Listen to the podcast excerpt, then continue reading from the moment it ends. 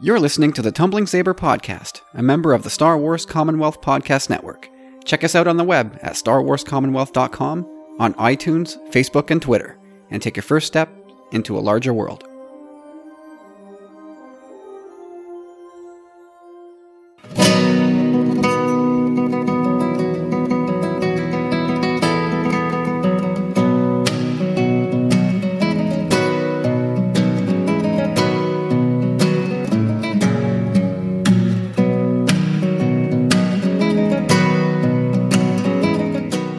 Everybody, welcome back. It's episode 103 of the Tumbling Saber Podcast. My name is Kyle.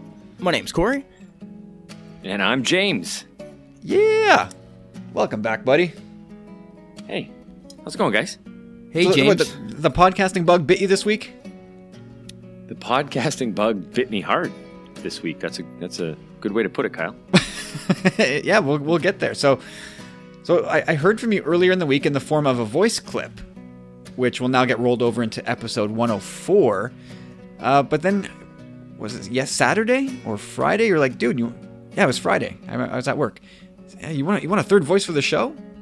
Yeah, of course, of course we'll have you on the show. There's, there's always a, a spot here with, with with a little tag at your chair. This is this is the James seat, but uh, I wasn't sure you'd want to delve into all the the material that we're getting at this week. So anyway, you're, you're in. Glad to have you. Yep, thanks, man. I hummed and hawed. I got to be honest. The uh, the show notes were extra stacked this week, and it's not because I don't like reading show notes, but they were extra stacked with with uh, Bresnikan articles and inside scoops, and I was worried that it would be too spoilery. But just a warning to everybody who's uh, who's listening: it's not that spoilery. Yeah, yeah. Well, I, I know I know Bradley is already right now thinking about uh, how far ahead am I going to skip, and and that that kind of slices right down to the the whole spoiler argument, right? Yep. Uh, but, you know what? Maybe we can talk about that a bit before we before we actually get into the news. But uh, Corey, what's what's going on, buddy? Uh, not much. Nice weekend. Uh, caught up with some old friends. Had some dinner with them. Took some family Christmas photos today. That's always kind of a bit of a blast. Had some A fun blast. doing that. Yeah, man. It is fun, you know. Everybody smiling and laughing and whatever. And uh, I think I, I think I have to. I, I think you just issue- titled the episode, episode one hundred three. Whatever. It's true. It's like what's so special about 103? Like Hey, 101 every, was every episode is special. What are you talking about? I hear you. This this is special. I have to I have to address something with my special friend James. I uh, firmly apologize for. No, I formally hereby apologize for calling you Jim on the last show. I, I know you don't like that. It triggered you. I get it. Hey, thanks, Corey, for uh, for clearing that up. I do appreciate it. I'm kind of wondering, is there something about that though? Is that someone back in the day like do something, or is it just like, no, I am James? It, it's funny. Um, I actually don't really care, but I thought I, I was thinking that recently. If if you would have made a bigger deal of it and I had to drag um, the apo- the formal formal apology out of you over a longer period of time, uh, as soon as you would have apologized, I was going to say, uh, by the way, no big deal. Just call me Jim because it, it doesn't. It actually doesn't doesn't really bother me that much. But I thought it was funny. I kind of prefer Jimmy. Is that cool? Um, you know, my I'm actually named after a Jim. Like my great grandfather James went by Jim. That was his name. And in order to like just distinguish us, I didn't go by that. But I'm, I'm certainly not offended by it. It- it- Whatever. It's it's just not a name that I went by. Like when I was young, uh, I went by Jamie. Like growing up until I was 11 or 12. Anybody who who, who knows me from like elementary school still calls me Jamie. But, Really? like anybody after. Yeah. Yeah. And my, my brother too. My my brothers often will call me Jamie. My mom. there you go. Yeah. Yeah, there you go. little history there. Um. All right. So where should we start this week? Not we're not going to the news yet. We still have our collecting update to get to. Um. Oh, I, I you know what? I'll mention this. So everybody knows we have our Patreon campaign going, but what you may not know is in our next episode of Sith Disturbers, we're going to be dropping our super terrific Sith Disturbery Tumbling Saber The Last Jedi quiz. 40 questions, yes or no's, multiple choices. Uh, and the winner, whoever is, nails the best grade out of 40, is going to get a, a super terrific prize out of the whole thing. So uh, if you want to take part in that, you got to become a powerful friend, and that's over at uh, patreon.com slash tumbling saber. So that, that that's going to be a lot of fun. I had a lot of fun putting that quiz together with uh, with Corey and Carlos, of course. It was actually Carlos's idea. So props to him. All right, now we can do our collecting update, Corey. Anything this week? Oh, a little bit. I've I've actually been on the hunt two or three times. Went to some local WalMarts and Toys R Us. Uh, God, there's there's I mean there's a lot of stuff out there, but there's nothing like like the new Wave Two, the Black Series. There's really not that much. There was like the Poe and the Finn. That's really all I've seen. Nothing. There's there's really nothing. It's kind of disappointing. So anyway, that, in that case, I had to go online and look at some stuff. But uh, I made my way over to. Uh, it's funny. I actually made my way over there last week to Michael Pasquale's shop, 800 pound prods. Love his stuff. I've, I've got some some stuff in the past, and I was like, yeah, I got to pick this up before Christmas. You know, like picked up a thing or two.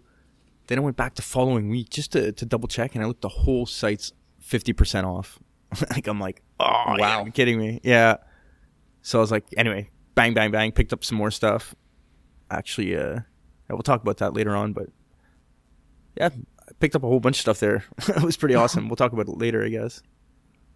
Cool. All right. Yeah, I picked up. Uh, yeah, I you know I was out. I was I was trying to economize trips. You know, in this age of high gas prices, high petrol prices over in the UK.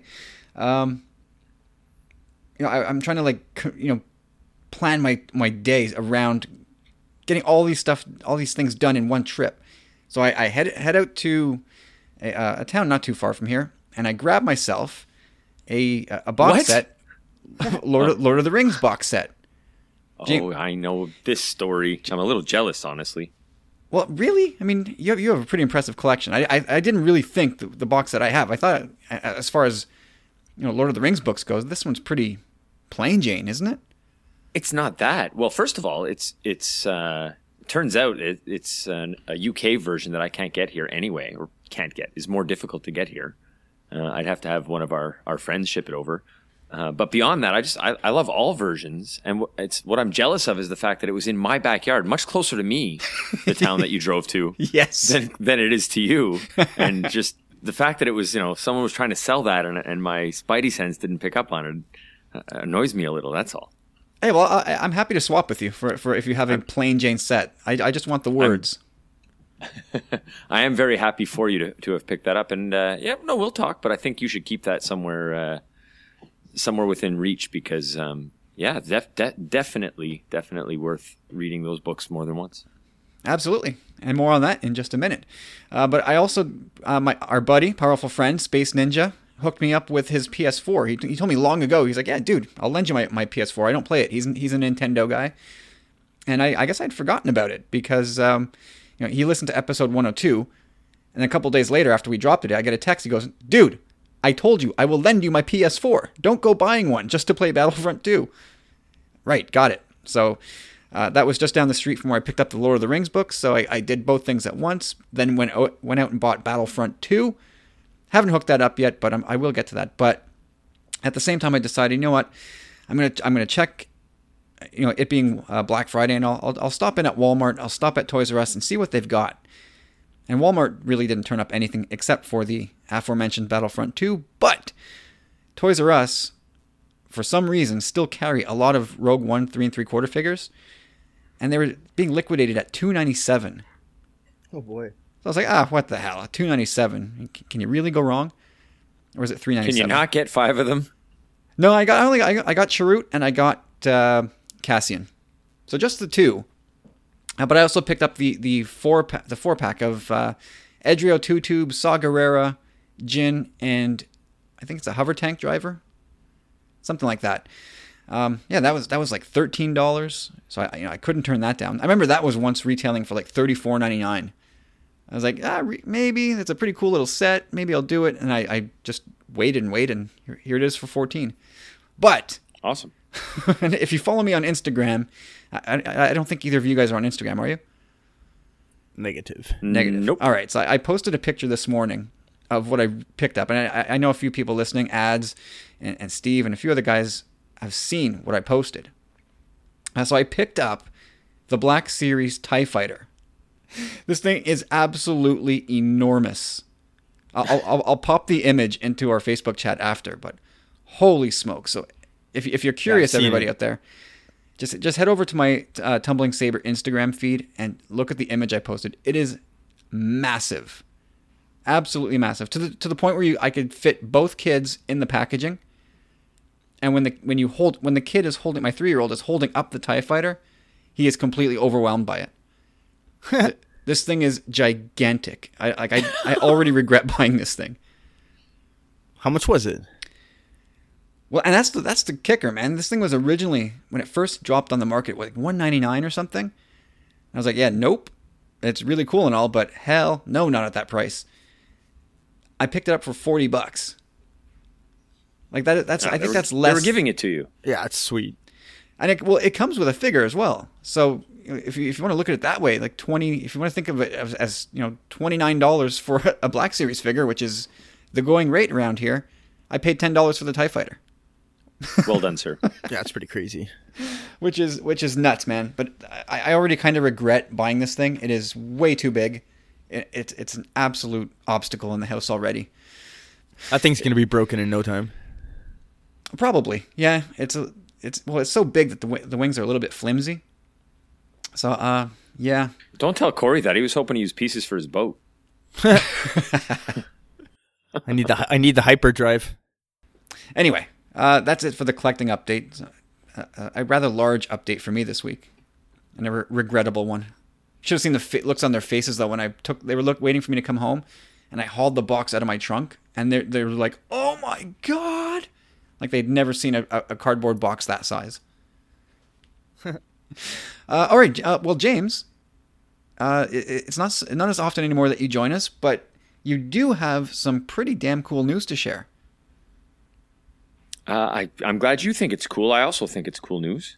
Um, and yeah, I guess now's as good a time as any. Uh, we're going to be doing, I'm going to be doing uh, a Lord of the Rings podcast. Uh, more specifically, actually, I should call it a, uh, a Tolkien or maybe Middle Earth or Arda podcast because, uh, as I'm sure some people have heard, this podcast I know is not uh, our exact target market, although I'm sure there's a bunch of overlap Oh yeah. uh, with with Star Wars fans. But I'm sure even Star Wars fans probably heard recently that there was some there was some uh, some news with with Christopher Tolkien um, retiring and Amazon announcing a new series coming.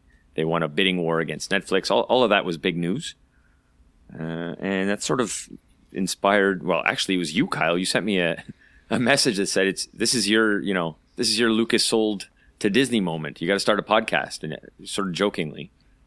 And I thought, I don't know, that sort of uh, that like landed and sat with me for like 48 hours. I was like, I got to start a podcast. And uh, well, we're, we're we're recording the first one in, in a week, so uh, so I'm pretty excited about that. Now, you have a partner in crime? I do, and he's uh, and he's known to the Commonwealth, and I'm not uh, I'm not at liberty to, to to say who it is, but I'll say that he adds quite a bit to the podcast. Is it Ms. Gray? I loved her. oh, oh, geez, Ms. Gray will probably uh, will probably be making an appearance at some point. You're right. You're right. I hadn't thought of that. Well, I mean, she she knew Gandalf when they were young, so she she has some specific and intimate insight there. Oh, geez, don't give him too many ideas. Let's let's we'll, we'll talk ads. But uh, but yeah, ads and I ads and I are gonna are gonna kick it around, and, and we sort of have a, a, an idea for a format. we we've got a sh- an idea of how we're gonna introduce ourselves on the first show. We'll sort of uh, talk about why we why we love that world and escaping to it, Middle Earth and, and all that stuff, hobbits and elves. But but then we're gonna we're gonna take uh, a look at the Silmarillion, which is a book that um, not a lot of uh, movie fans certainly know necessarily, and even even people who've read Lord of the Rings don't all know that story. And so we're gonna we're gonna walk uh, people through that, not as experts but as fans, and uh, that'll take like a year anyway. It's a it's a huge book with lots of chapters, and it'll give us lots of lots to talk about, sort of chapter by chapter. That's amazing, man. I'm I you know I, I'm sorry. Up front, as as a podcast producer, I will say I'm sorry, man. I'm sorry for what, what I I just put you through. Yeah, I, I don't know if, if thank you or uh, damn you is what, what I should be saying, but uh, but yeah. So before we move on, I thought I'd tease uh, the Star Wars universe. Here's here's three things you don't know about uh, about Middle Earth if you watched the movies and read the books. I You don't know? Did you know all three? Yeah, Corey. Well, one of them you told me though. Good for you. Good for you. Um, the first one is that is that uh, Arwen and Aragorn are actually first cousins. So Luke and Leia move over Like, isn't that gross? Isn't that a little bit weird? sixty something times removed. See, because she's like a few thousand years old, right? And he's had like lots and lots of parentage. So even though there's relation, there's like there's like lots of removed blood. All right. Okay. Uh-uh. Um, the other thing you, you probably don't know is that Sauron, the big baddie from, from the movies and, and the Lord of the Rings books, is really only like a lieutenant to the original OG bad guy, who's who's the main sort of character and, and uh, antagonist in, in the Silmarillion. So you got that to look forward to. I, I did not know that at all. I thought I thought Sauron was was the top of the food chain. No, not, and even when it comes to like power levels, he's not even like he's like a demigod compared to like the OG guy. It's aren't the rings kind of forged from like his crown or something like that? Mm, nope. No, eh? No, you're you're thinking you're mixing up two stories, but uh, that'll be something we talk about, Corey. Awesome. The third thing is, and this is sort of cool, a good reason to to, to listen in is is uh, the Silmarillion itself is is much grander in scale um, than Lord of the Rings is. Takes place over like thousands of years, and was actually written because because Tolkien, as a big fan of, of mythology, was sort of pissed that that uh, Great Britain didn't have its own like mythology, the moon, the stars, the explanation for the tides, you know, the the Zeus, the the the they didn't it didn't have that, and so he spent a lot of his life creating it, and uh, and that's a lot of what the Silmarillion is. Well, it worked out for him, or at least his estate. He's doing okay. He he he, he lived a, a a comfortable life, I would say, very Baggins esque, and uh, and yeah, his estate is worth hundreds of millions, so he's doing okay. And there's there's something on the horizon. We don't know what it is exactly, but there's something coming to TV that'll that'll be you know Games of Thrones esque is what everybody thinks, and uh, I'm I'm pretty pumped about that. I'm going to be clear though, the Silmarillion rights have not been sold. Like that's not what's happening yet. I think it, it could, but that's not what's on the horizon for Amazon yet. Yet that's that is the operative term. Yeah, man. Well, dude, I'm excited. I, I will definitely be listening to that podcast. No doubt. Yeah, it I'm sounds all exactly right. sure. thanks, thanks, uh, Corey. Yeah, No, Maybe I'm- we'll have I'm- you on as, No, as a guest sometime. I'm totally stoked for you guys, man. Honestly, like it sounds like a lot of fun. I'm I'm very curious. Like I haven't gotten into the Silmarillion yet, and I think I'm probably gonna listen to you guys talk about it before even ever attempting it. Yeah, read it. Read it with us, man. Go chapter by chapter, chapter a week, or we're only going to do it every two weeks, I think. Too. We're going to go slow, man. So it'll be an easy read along if you feel like it. Yeah, I think that's probably the way. Because I mean, I think that's. I, I'm not alone in that. When that news dropped about um, Amazon picking up all those rights to whatever it is they bought, um, it kind of got me thinking a little bit, saying, you know, I, reading Star Wars. You know, I I- I do Journals of the Whills with Steve, and we've been doing a lot more comics lately than the novels, and it's it's because like the novels haven't really done all that much for me on on the whole. Like here, like Bloodline was great, Lost Stars was great, same author, so uh, no wonder. But a lot of them have just kind of left me like, meh, okay. Like I was never really wrapped up in the story like you should be, and it, I know what you mean. uh, it, and it's never been really a, a very fulfilling reading experience. So, you know, I, I thought about what am I going to do about this? And I thought, well, geez, hello, the answer hits hits you in the face, Tolkien. So I, I I'm I've been rebuying a bunch of, of Tolkien books that I once had. James, I, I donated a couple to your your collection. I, I rebought like these these cheap paperback versions, and uh, yeah, I'll be I'll be diving back into that world for the satisfactory reading experience that I'm looking for. And I guess at that point, at this point, I should mention um, uh, Kigo's book with Mark and Paul, uh, uh, Hindsight, which for me is on is on Kindle, but I'll be I have that now. I'll be starting that reading very shortly. But yeah, for fulfilling reading experiences, Tolkien and Hindsight. That's what I'll be checking out. So anybody who's not at least picked up their copy of Hindsight yet on digital, it's like three bucks, man. So support. And I think it's only it's only fair to mention those two authors in the same breath. To be honest with you, Matt Keegan, J.R.R. Tolkien. In my mind, if you're going to buy two books uh, this holiday season, You, those are the two you should be looking at. Of course. Agreed. I am super pumped. I'm super pumped. And and on that note, I'll use this this opportunity to call out Matt and Dave. Uh, I'm, I'm, I hit them up for uh, contributions already, and I'm going to try to sneak them into the uh, to the podcast as often as possible. That's good. Good news, man. Questions from the boys, whatever. Anyways, that's the news. So thanks for letting me uh, sort of talk about it a little bit. I have to I have to give a quick shout out thanks to my wife too because I was a little nervous to tell her that I wanted to do that because it takes up a lot of time. Well, yeah. I mean, uh, yeah, you turned me on, on to, um, especially with uh, you know a, a very dense, breaking down a dense world. Even if you're doing it as fans, like like Middle Earth, like that. It's it's probably I don't know like what your your show notes are going to look like or how much advanced reading or note taking research you might have to do. Like you might find yourself going down a rabbit hole, and that that'll be the the push and pull of of producing the show. but yeah, man, I, I I am definitely excited for you guys. Thank you. Yep, we're we're uh, we're pumped. Na- So name for the podcast? Uh, looks like we're going to call it uh, an unexpected podcast. Very nice. Yeah, I don't know. It's got a simple enough ring to it. And I've we've already done the reading and, and broken down and talked about like the first chapter, and it's a deep rabbit hole you're talking about. It really is. it's, it's nine pages long. The first chapter. It's tiny, and like we're gonna have a hard time cramming it into sixty minutes, and that's the goal. Good to have goals, man. oh, anyway, I'm, I'm glad all this is happening. It's it's it's yeah, it's it's uh, this big virtuous circle we got going here. I love it. But you, the James, you Good turned me on to this other podcast. Um, there and back again. Is that what it is with Alistair It is. Stevens? He is fabulous, isn't he? He is. You know what my problem is? Is that he's he like I listen to it at work, and when I'm listening to podcasts at work, it's it's it's one step above background noise. Like I'm trying to pay attention, but I'm also working. But he, you have to listen to him, and if you're not listening, you're missing the whole point. So I find not it- wrong. I find myself taking like two and a half hours to listen to an hour and twenty minute podcast because I I, I, know what you realize that I haven't paid attention for like the last four minutes. So I got to back it up I, and listen uh, again. So that, I'm just glad that you like it as as a, what I'll call a, you know, not, I don't want to say new Tolkien fan, but like, you know, you're not as as hardcore as some, and so I wasn't sure if that was too deep a, a, a cut, but, but I, I think he's just amazingly entertaining and pretty accessible to everyone. Yes, good.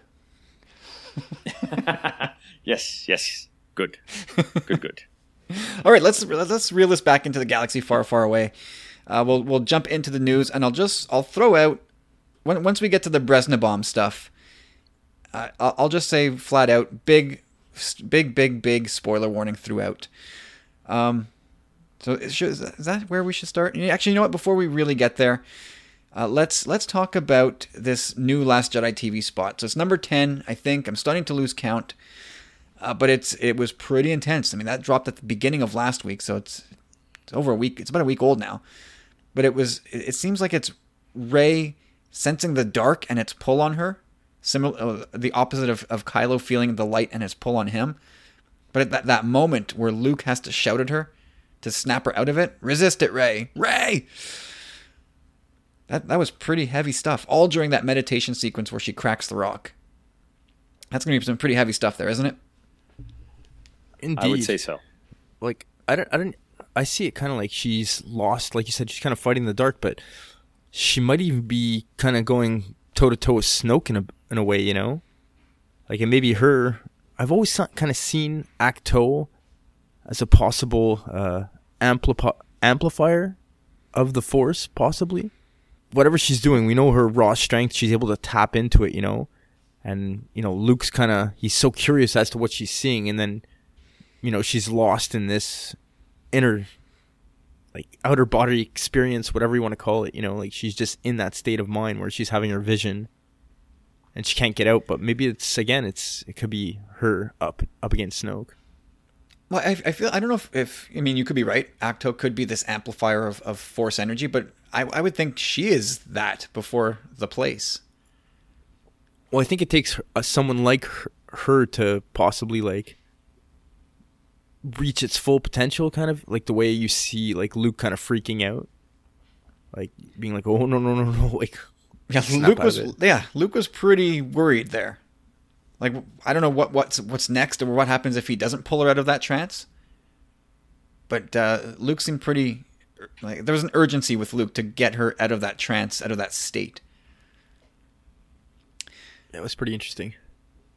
And another moment, or actually the only other moment that caught me in that that uh, TV spot was Poe staring out at, out of his X-wing at this massive explosion, and there's a, a very deep look of concern on his face, like they like he he had just lost something pretty major to the to the Resistance.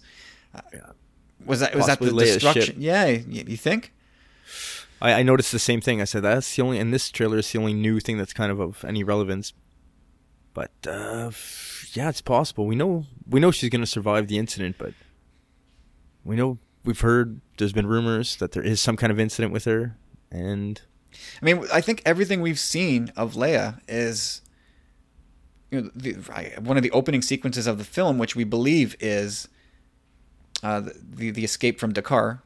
I think that's that's pretty well established by now. So she's in those scenes, and then the only other time we see her is towards the end. I think on Crait.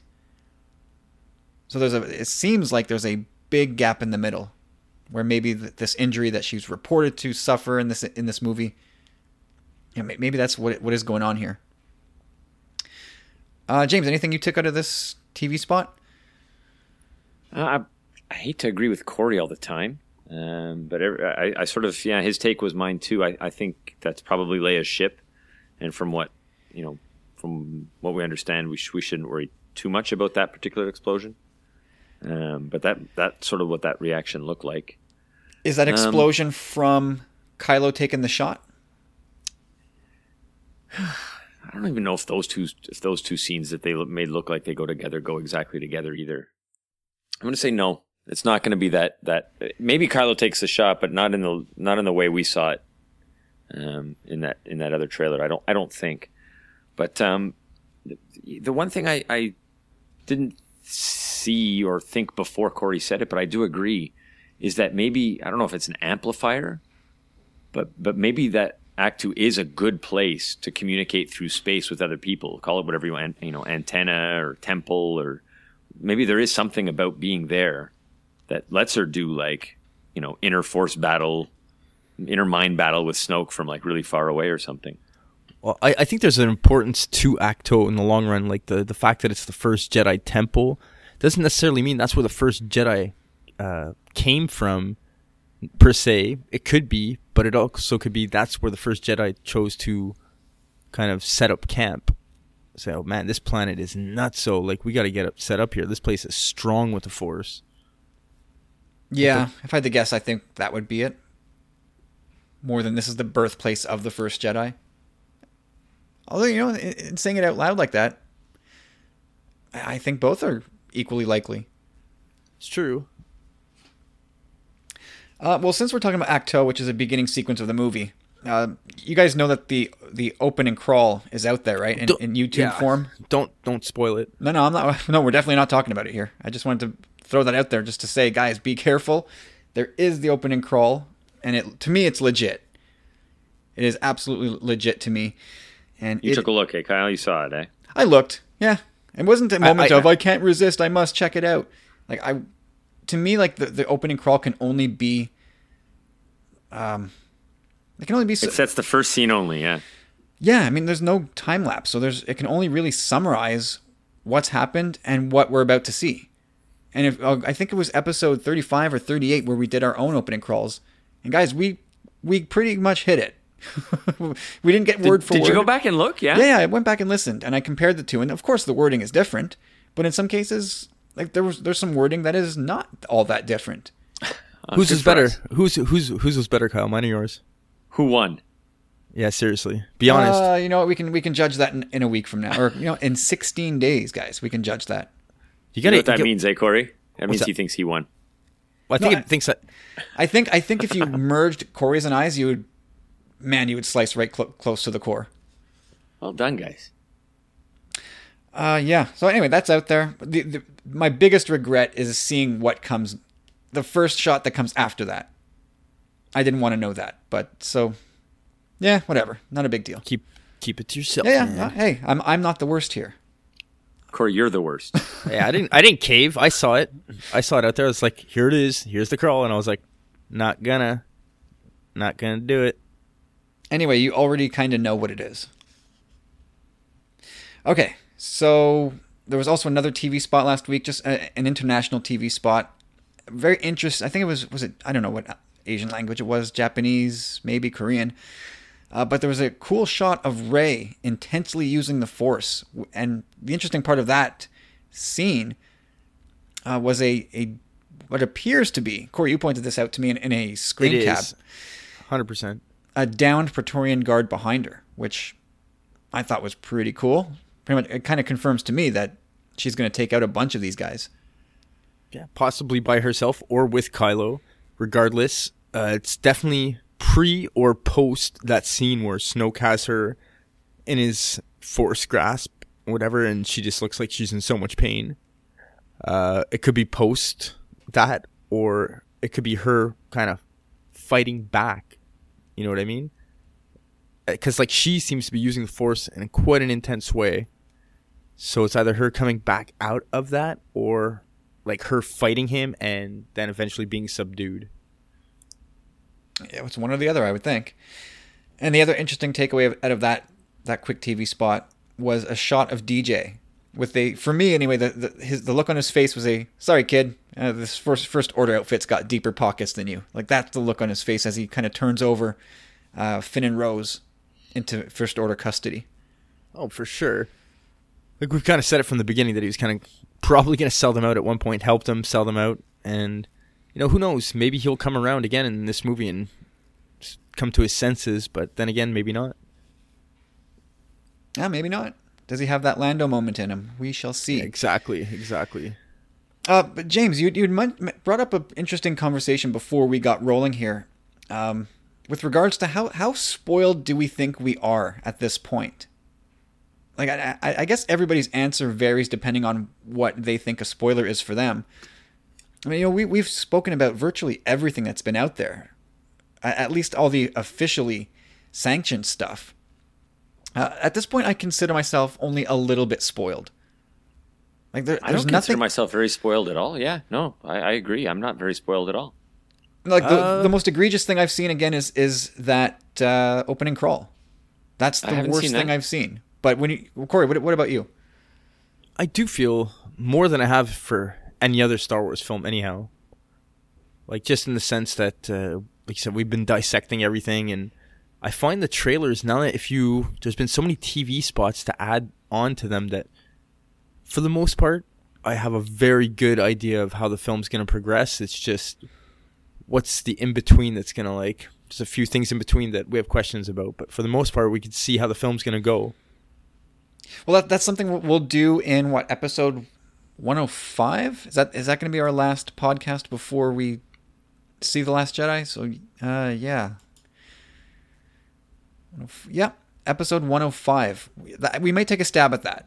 We'll see if we can piece together the movie based on what we think we know. And that maybe that's will be what we do in that during that entire episode.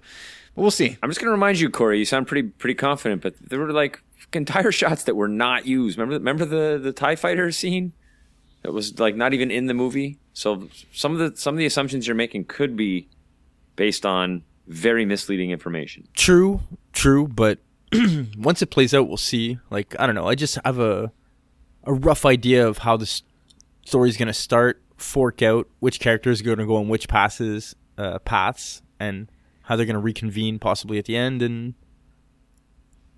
I don't know the in between part. I guess like there's obviously these things that the big things we're looking forward to are actually we have that coming up as a question later, so we'll save it, but there's some stuff in between, but like just the linear, like basic line of I guess the the trans the story of our character, our main characters, and the resistance per se, like what's gonna happen to them, where they're gonna go.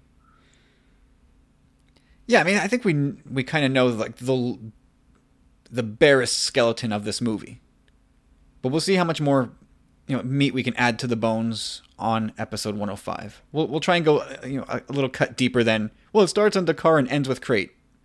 and in between is a bunch of Ahch-To. We'll try and do a little bit better than that.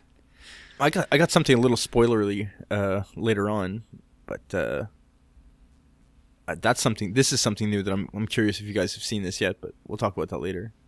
All right, all right. So uh, the net, what, another story that came out last week had me thinking, wondering. Actually, I had a lot of people wondering: Has the third standalone movie been killed? I don't know what's going on. By now, we should have known about the next standalone movie. I think back in the springtime, Kathleen Kennedy had said that they were meeting, was it, in June or July, and at that point they'll make a decision. And we all thought that they would release something at either, like announce something at D23 or uh, maybe New York Comic Con or San Diego Comic Con. I don't know. I can't remember all the, the, the names and events, but by this point we thought we would have the third standalone name and release and maybe a bunch of other info too. But we don't. But what we have in its place is Rian Johnson's trilogy. So, has Rian Johnson's trilogy replaced the idea of standalones for now? Like considering how much Lucasfilm seemingly loves The Last Jedi and and the fact that saga movies pull in more money than standalones, like have they just decided to make an easy switch here? What do you guys think? Yes, that's what I think now after reading that article you linked me to. Um, I think it's really weird that it's not on. There's no standalone on the calendar for, and they've put out this calendar for like the foreseeable future, and nowhere in there. I mean, not that they can't add to it. Of course, at any time they can. Um, but yeah, I think it's weird they don't have uh, uh, news. But I don't think it's weird in looking at what's happened to the standalone movies and just just to the movies in general it's hard to get people to invest in things that aren't sure things. And as much money as this, the movies are making, when you're firing directors and starting from scratch and reshooting everything and picking up the, the tab for Ron Howard, and um, that's not a sure thing anymore. So, so yeah, I, it, you know, I'm, I'm, not shocked, but uh, I'm disappointed, I guess. I don't know. I, I, I kind of, I'm, I'm confused about it now. Like, we know Iger said that for sure there was going to be one in 2020, but you know 2019 he, he's giving up the reins. but they rarely eat their words. But again, like you guys said, like all the turmoil in these standalone films maybe dissuaded them a bit. The only other thing it could really mean to me, um, well, first of all, again, like James said, like they can add to this thing anytime, and keeping Star Wars a little bit of a secret is adds to the hype. You know, it's like boom, Star Wars film fandom. Ah! You know what I mean? Like, it, it's got to kind of be that way almost with Star Wars. It's Star Wars, you know. Um, so I'm not ruling it out. I I just find it odd that if uh, Episode Nine comes out in 2019, that then what? There's nothing in 2020, nothing in 2021. Like, yeah, because so nothing has a date attached to it yet. So that would mean a three-year uh, gap, kind of between like Rian's project or whatever, you know. So I don't see that being the case. I just see them not having stuff planned as well as they should, I guess. Or well, I, but I, I think they have a plan. I just don't think we know that plan yet because we we know that Rian is on. He's on the job now. He, he's he's starting to figure out what he's doing. And so at, at a Mexican presser for the Last Jedi, here's a here's a quote from Rian when he was asked about the the new trilogy. He said, "We're gonna have to see. I'm just in the very beginning of starting to come up with what the new trilogy is going to be. But I can tell you this." What makes me so excited about it is the idea of doing a new story on the big canvas of three movies in this world. There's just so much potential, and I can't wait to jump into it. Like, that's okay, that's great. That's a nice soundbite there. But man, can that take us down a rabbit hole, which maybe we'll fall into here, but. Uh, it, it sounds a, for me anyway. It sounds a lot less like Rian has an idea of where you know, where this trilogy is going to be situated, and more like Lucasfilm said to Rian, uh, we'd rather give you a trilogy rather than st- struggle along with these standalones. Like I, I think this is for them. It's better profit margins, less bad press. Rian, are you interested? it sounds like, and this makes sense if you think about it. It sounds like they bought into the guy, not not his pitch, and they weren't happy with the guy a few times in a row. The direct, you know, they, they weren't happy with with the guy, and now they're happy with with the the the middleman we'll call him Rian Johnson you know takes direction from above well apparently You know, he listens and does the right things, and they, they're happy with him. And so they bought into him, and not you know, they, it's not like he made this great pitch and says, "I have this idea that they bought into." They just want him in charge because he does it. I guess he's a, he's a good follower. Yeah, well, he knows how to play in the sandbox. He understands that he can tell whatever story he wants, so long as it does this, this, and that, and and feels like Star Wars. And it, it sounds like he's he's tuned into that. Um, and he sounds like they wanted a fan, and he sold himself as a fan. Like, I, not that I, I think it's it's it's fake. I think he is a fan, but like, I think they they bought into his enthusiasm, which which well, was, I know, think they bought into the Last Jedi. I think that was the test, which he passed with flying co- colors. Uh, yeah, I mean, at least in their eyes, there's there's no question about that. That whatever he's he's delivered to them, they feel like it's going to be incredible, and that they can entrust this guy to oversee at you know one movie very d- directly, and two others at, least from a uh, supervising supervi- yeah supervisory role.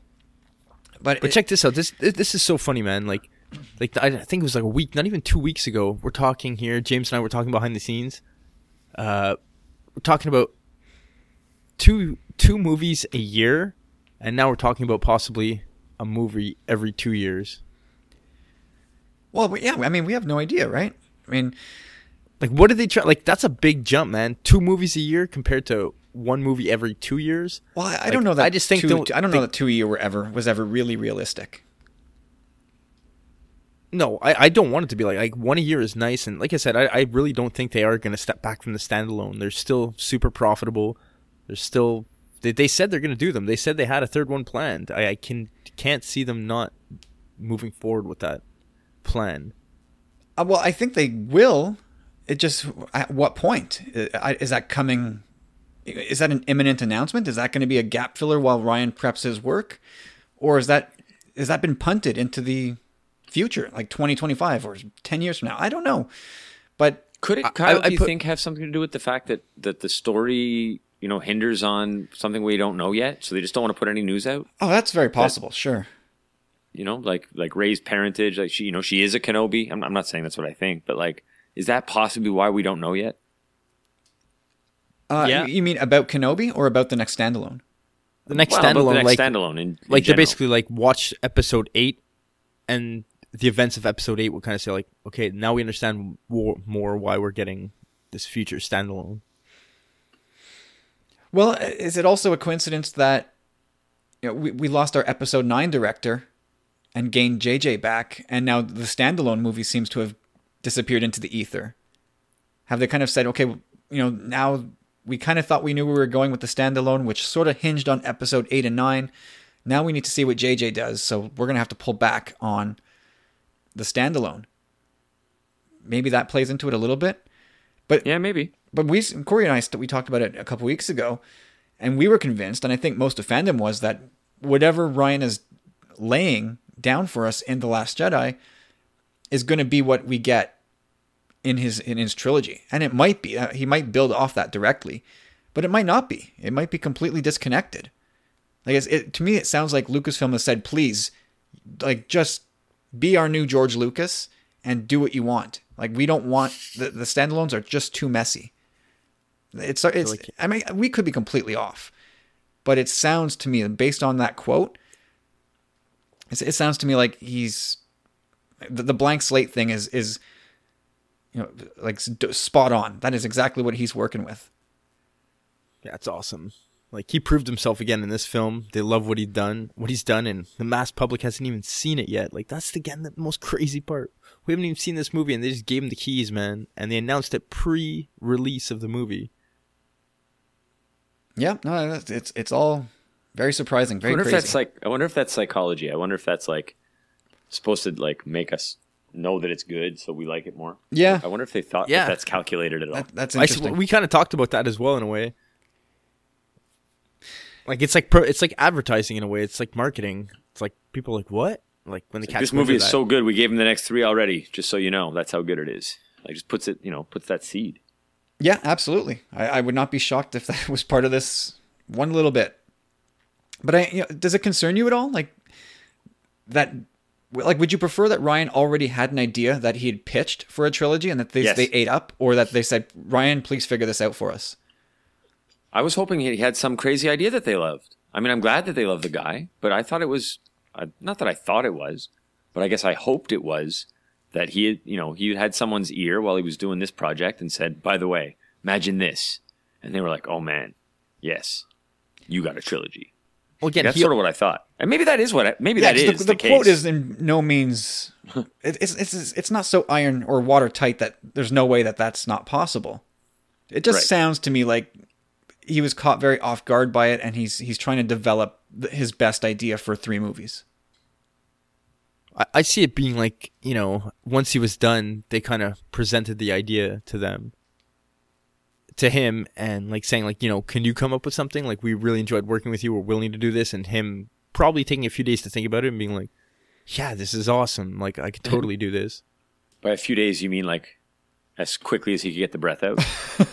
Well, that's not what he did with the Last Jedi. He even asked them, you know, when they told him this, the movie's yours. Do you want it? And he was like, "Can can I take a day or two to think about it?" And they were like, "Yeah, sure, Yeah. no problem." I wonder if it's worn off though. Now that he's Yeah, now that well, now that he had so much That's fun and it went great- so well that you know it's maybe he's not a stupid choice. guy though. Like he, he's talking about what we're talking about too. Like, man, my movie hasn't even come out yet. Like, what happens if that isn't received well, and you're offering me a, like to you know supervise a whole new trilogy? Like, that's a big responsibility, man. You know how fandom is just brutal. like a Well, you know, trilogy. it's not this just is a one guy that's film. bought you know? himself already a lot of rope. Like, think back to Celebration when he stayed up till like what four in the morning signing things for fans, and then being on stage at like nine o'clock or ten o'clock in the morning. That's why I think it's not fake. I don't think you can fake that kind of. Nah, I, Like, I yeah, I think think, the guy's this guy's legit. genuine. Yeah. Well, I hope so. I mean, either way, like if he hasn't had a, f- if he didn't have this bolt of lightning, brilliant pitch that Lucasfilm said, "Damn, here, take the keys. Here's the trilogy for you. Please do this." Uh, even if it is them coming to him and saying, "Do you think you can create some more magic?" I, I still have enough faith in him. Obviously, that sure, it's, whatever he comes up with, I'm sure is going to be terrific. But like J- like James, like you said, I, I I was hoping, and it might still be the case that he already had something in mind that he was going to develop. But uh, I guess time will tell. At some point, they'll they'll whatever narrative they want to craft, they'll they'll spin that, and and we'll lap it up. All right, so let's move on into the Bresna bomb stuff. So if you're if you don't want to know anything more about the Last Jedi, uh, you may want to just tune out for the next little while because we're we're talking about a lot of Last Jedi stuff here from Entertainment Weekly. So step aside porgs, in come the Vulptex, Vulptices in plural. Like I, I'm stoked It sounds better things, in man. plural, by the way. It does sound better plural. It's like I- I thought it- I was, I was like, my the first question that came to my head was like, Vulptices, like, hmm, Vulpti? And I was like, uh And then I read the article and it's like one of the first things it says. Anyway, it was pretty funny. But Yeah. uh, that's cool. that's actually one of the products I picked up from the 800 pound prods from Michael Pasquale. This awesome pin that he created, man. It's like, it's amazing. It's a pin and it's like super sparkly. Like, he calls them, well, we were all calling them the Kyber Foxes, right? Even though we knew they weren't made of Kyber crystals, whatever. I like Kyber Fox. It's a cool name. That would have been amazing. that would have been insane if they were. Yeah, so they, anyway, the, I, I really think the Porgs now have some competition. But and the, you know the designers uh, they took inspiration from cl- crystal glass chandeliers and the sort of luminosity and elements of refraction. I don't even know really what that means, but uh, the I, the best part about this is if they had a little dog come in and wear a bunch of straws in a suit. I know it's amazing. that must have been the best day at the office. Having this I little say- pooch at the office running around in a, in a straw suit. the idea that they went that they spent so much time talking about like the luminosity really makes you think that these have to be like somehow force something like light side good guys like that that kind of imagery and that kind of like metaphor can't can't be all accidental There's there's something about them like it's they're described as like a secretive species and and like this this planet Crait seems pretty barren, you know what I mean? And like like that's another thing they were talking about is the their ability to survive on this planet. I mean, they they eat minerals. They're made of minerals. like you are what you eat, like literally with these guys. Yeah, and well, it, I mean, to that point, uh, James, were that are they force sensitive but it sounds like they definitely have a they actually do have a role to play in the movie, which is interesting to me. And they, they kind of made it sound like Right. they- well, they, yeah, they're gonna like be guides or something. Oh, yeah, we did say spoiler alert, right? Apparently, they're gonna be some sort of like guides in dark places, right? Because of their luminosity. Yeah, and this it kind of ties into something that we've we've spoken about a while ago. Like we, we talked about how the, the AT-M sixes that kind of pull up to the gate, the the gate on at, at the resistance base, and we we see a shot of uh, the overhead shot of Kylo Ren storming that base, or what we think is him storming that base with a bunch of uh, snow troopers. I think at some point, whatever resistance members are left, like they'd say, "All right, they've broken into the base. We got to get out of here," and they start, you know, the, the whoever's left, call it Finn, Poe, uh, Rey, Leia. I can't imagine there being too many people left. Uh, they start just booting, taking off down these these dark tunnels, but the Vulptex will Vulptices, let's get used to that, will kind of run down the tunnels and kind of light their way for them. That's kind of the way I see that. I think be it sounds awesome. I, I just hope to not. I, I don't want to like burst James's bubble or whatever, but I I want to see them being somewhat sentient, sentient and wise or whatever. But I don't necessarily know if I want to see them like strong in the force. Like we're seeing that right now with the Loth Wolves. Uh, I don't know if maybe the Rebels is prepping us for something like that, but in the same right, I kind of seeing them just being more like uh, like smart animals, kind of like kind of Oh, that, wary of they, they know what kind of what's going on their planet right now and who's good who's bad that doesn't burst my bubble. It's not that I want them to be sentient. I just with with when I was reading the article, they kept talking about how the light shimmers and refracts and the luminosity and just all the talk about light in a, in a galaxy where light and dark side are so important. I just I think there's got to be more to it than just. Oh, i the like that, they actually that's cool. true and that's kind of seems to be like a theme in this movie too like i guess kind of the refraction of light and how you can perceive perceive what's good and what's evil I think it, I think it's got to mean more. Yeah. So uh, it'll be really interesting to see what role they play exactly. So here, here's where I think happens. I think this is me just throwing stuff at the wall here, but I think the heroes kind of beating a hasty retreat down down a darkened tunnel, being led by these Vulptices, and they come to an opening in the cave, and there's going to be the Falcon. Now, possibly with Luke standing at the bottom of the ramp. Hey guys, I'm here. I'm kind of They could sense they could sense him in the force, so that they knew where where to go. Yeah. Corey. that's kind of where my brain is at. so then what he picks them up they go through the canyon like that that scene where they're all traveling through that like Yep. underground cave Yep. he's there everybody's on board Absolutely. That's that's where I think that that happened. That, I think that's where that's going. I can't speak tonight. Man, I'm having a difficult Hmm. some time. some s- s- someone's been maimed in the back seat the falcon S- someone's getting carried on board come on Yeah, they got injured on the way down. They hit their head or whatever. Well, there's a, the the- another story which I didn't put in the show notes, but the one about the there was one specifically about the porgs. But apparently, there's more. It sounds like there's going to be more than one porg on the Falcon. So I, I I hope this becomes like a Noah's Ark thing where all the surviving heroes are on it, and Vulptices are on board, and porgs are on board. it's going to be this crazy And festival. Wookiees. It'll be great. It'll be like a carnival in the Falcon. It would be pretty cool Yeah, so I, I was able to string together a very loose theory out of out of one innocuous statement. Uh, so anyway, yeah, Crystal Foxes. I think I think they're going to also be challenging the Porg for most endearing creature of episode eight. I already like them better than porgs. And I'm, Yeah, I'm me not too. A, a porg hater at all, but I think the, the foxes look the the vulptices look amazing. Yeah, well, that's it. I think do. that's that's the, the thing behind it is it's just they look so. Uh, I'm gonna say it, Kyle. Magical.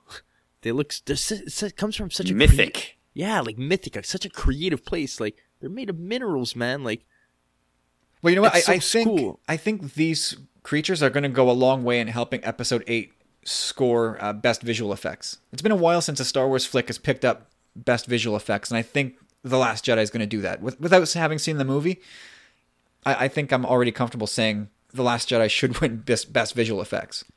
It, They didn't it win. sh- They didn't. They didn't win Rogue One for uh, for the CGI. They must have won visual effects for Leia and uh, I don't think so. no, no, they didn't. Who won last year? I can't remember. Who beat them? I can't remember, but I, all I remember is that they didn't. I was pretty pissed about that. Was but that, like you that said, like like the the cre- 2017 Oscars? I'll Google that quickly.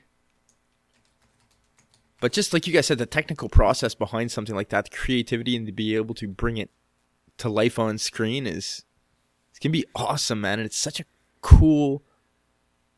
I don't know. It's just such a cool way to look at it, at the possibility of an animal. Absolutely. Life finds a way, Corey. Exactly. exactly. Uh, the Jungle Book.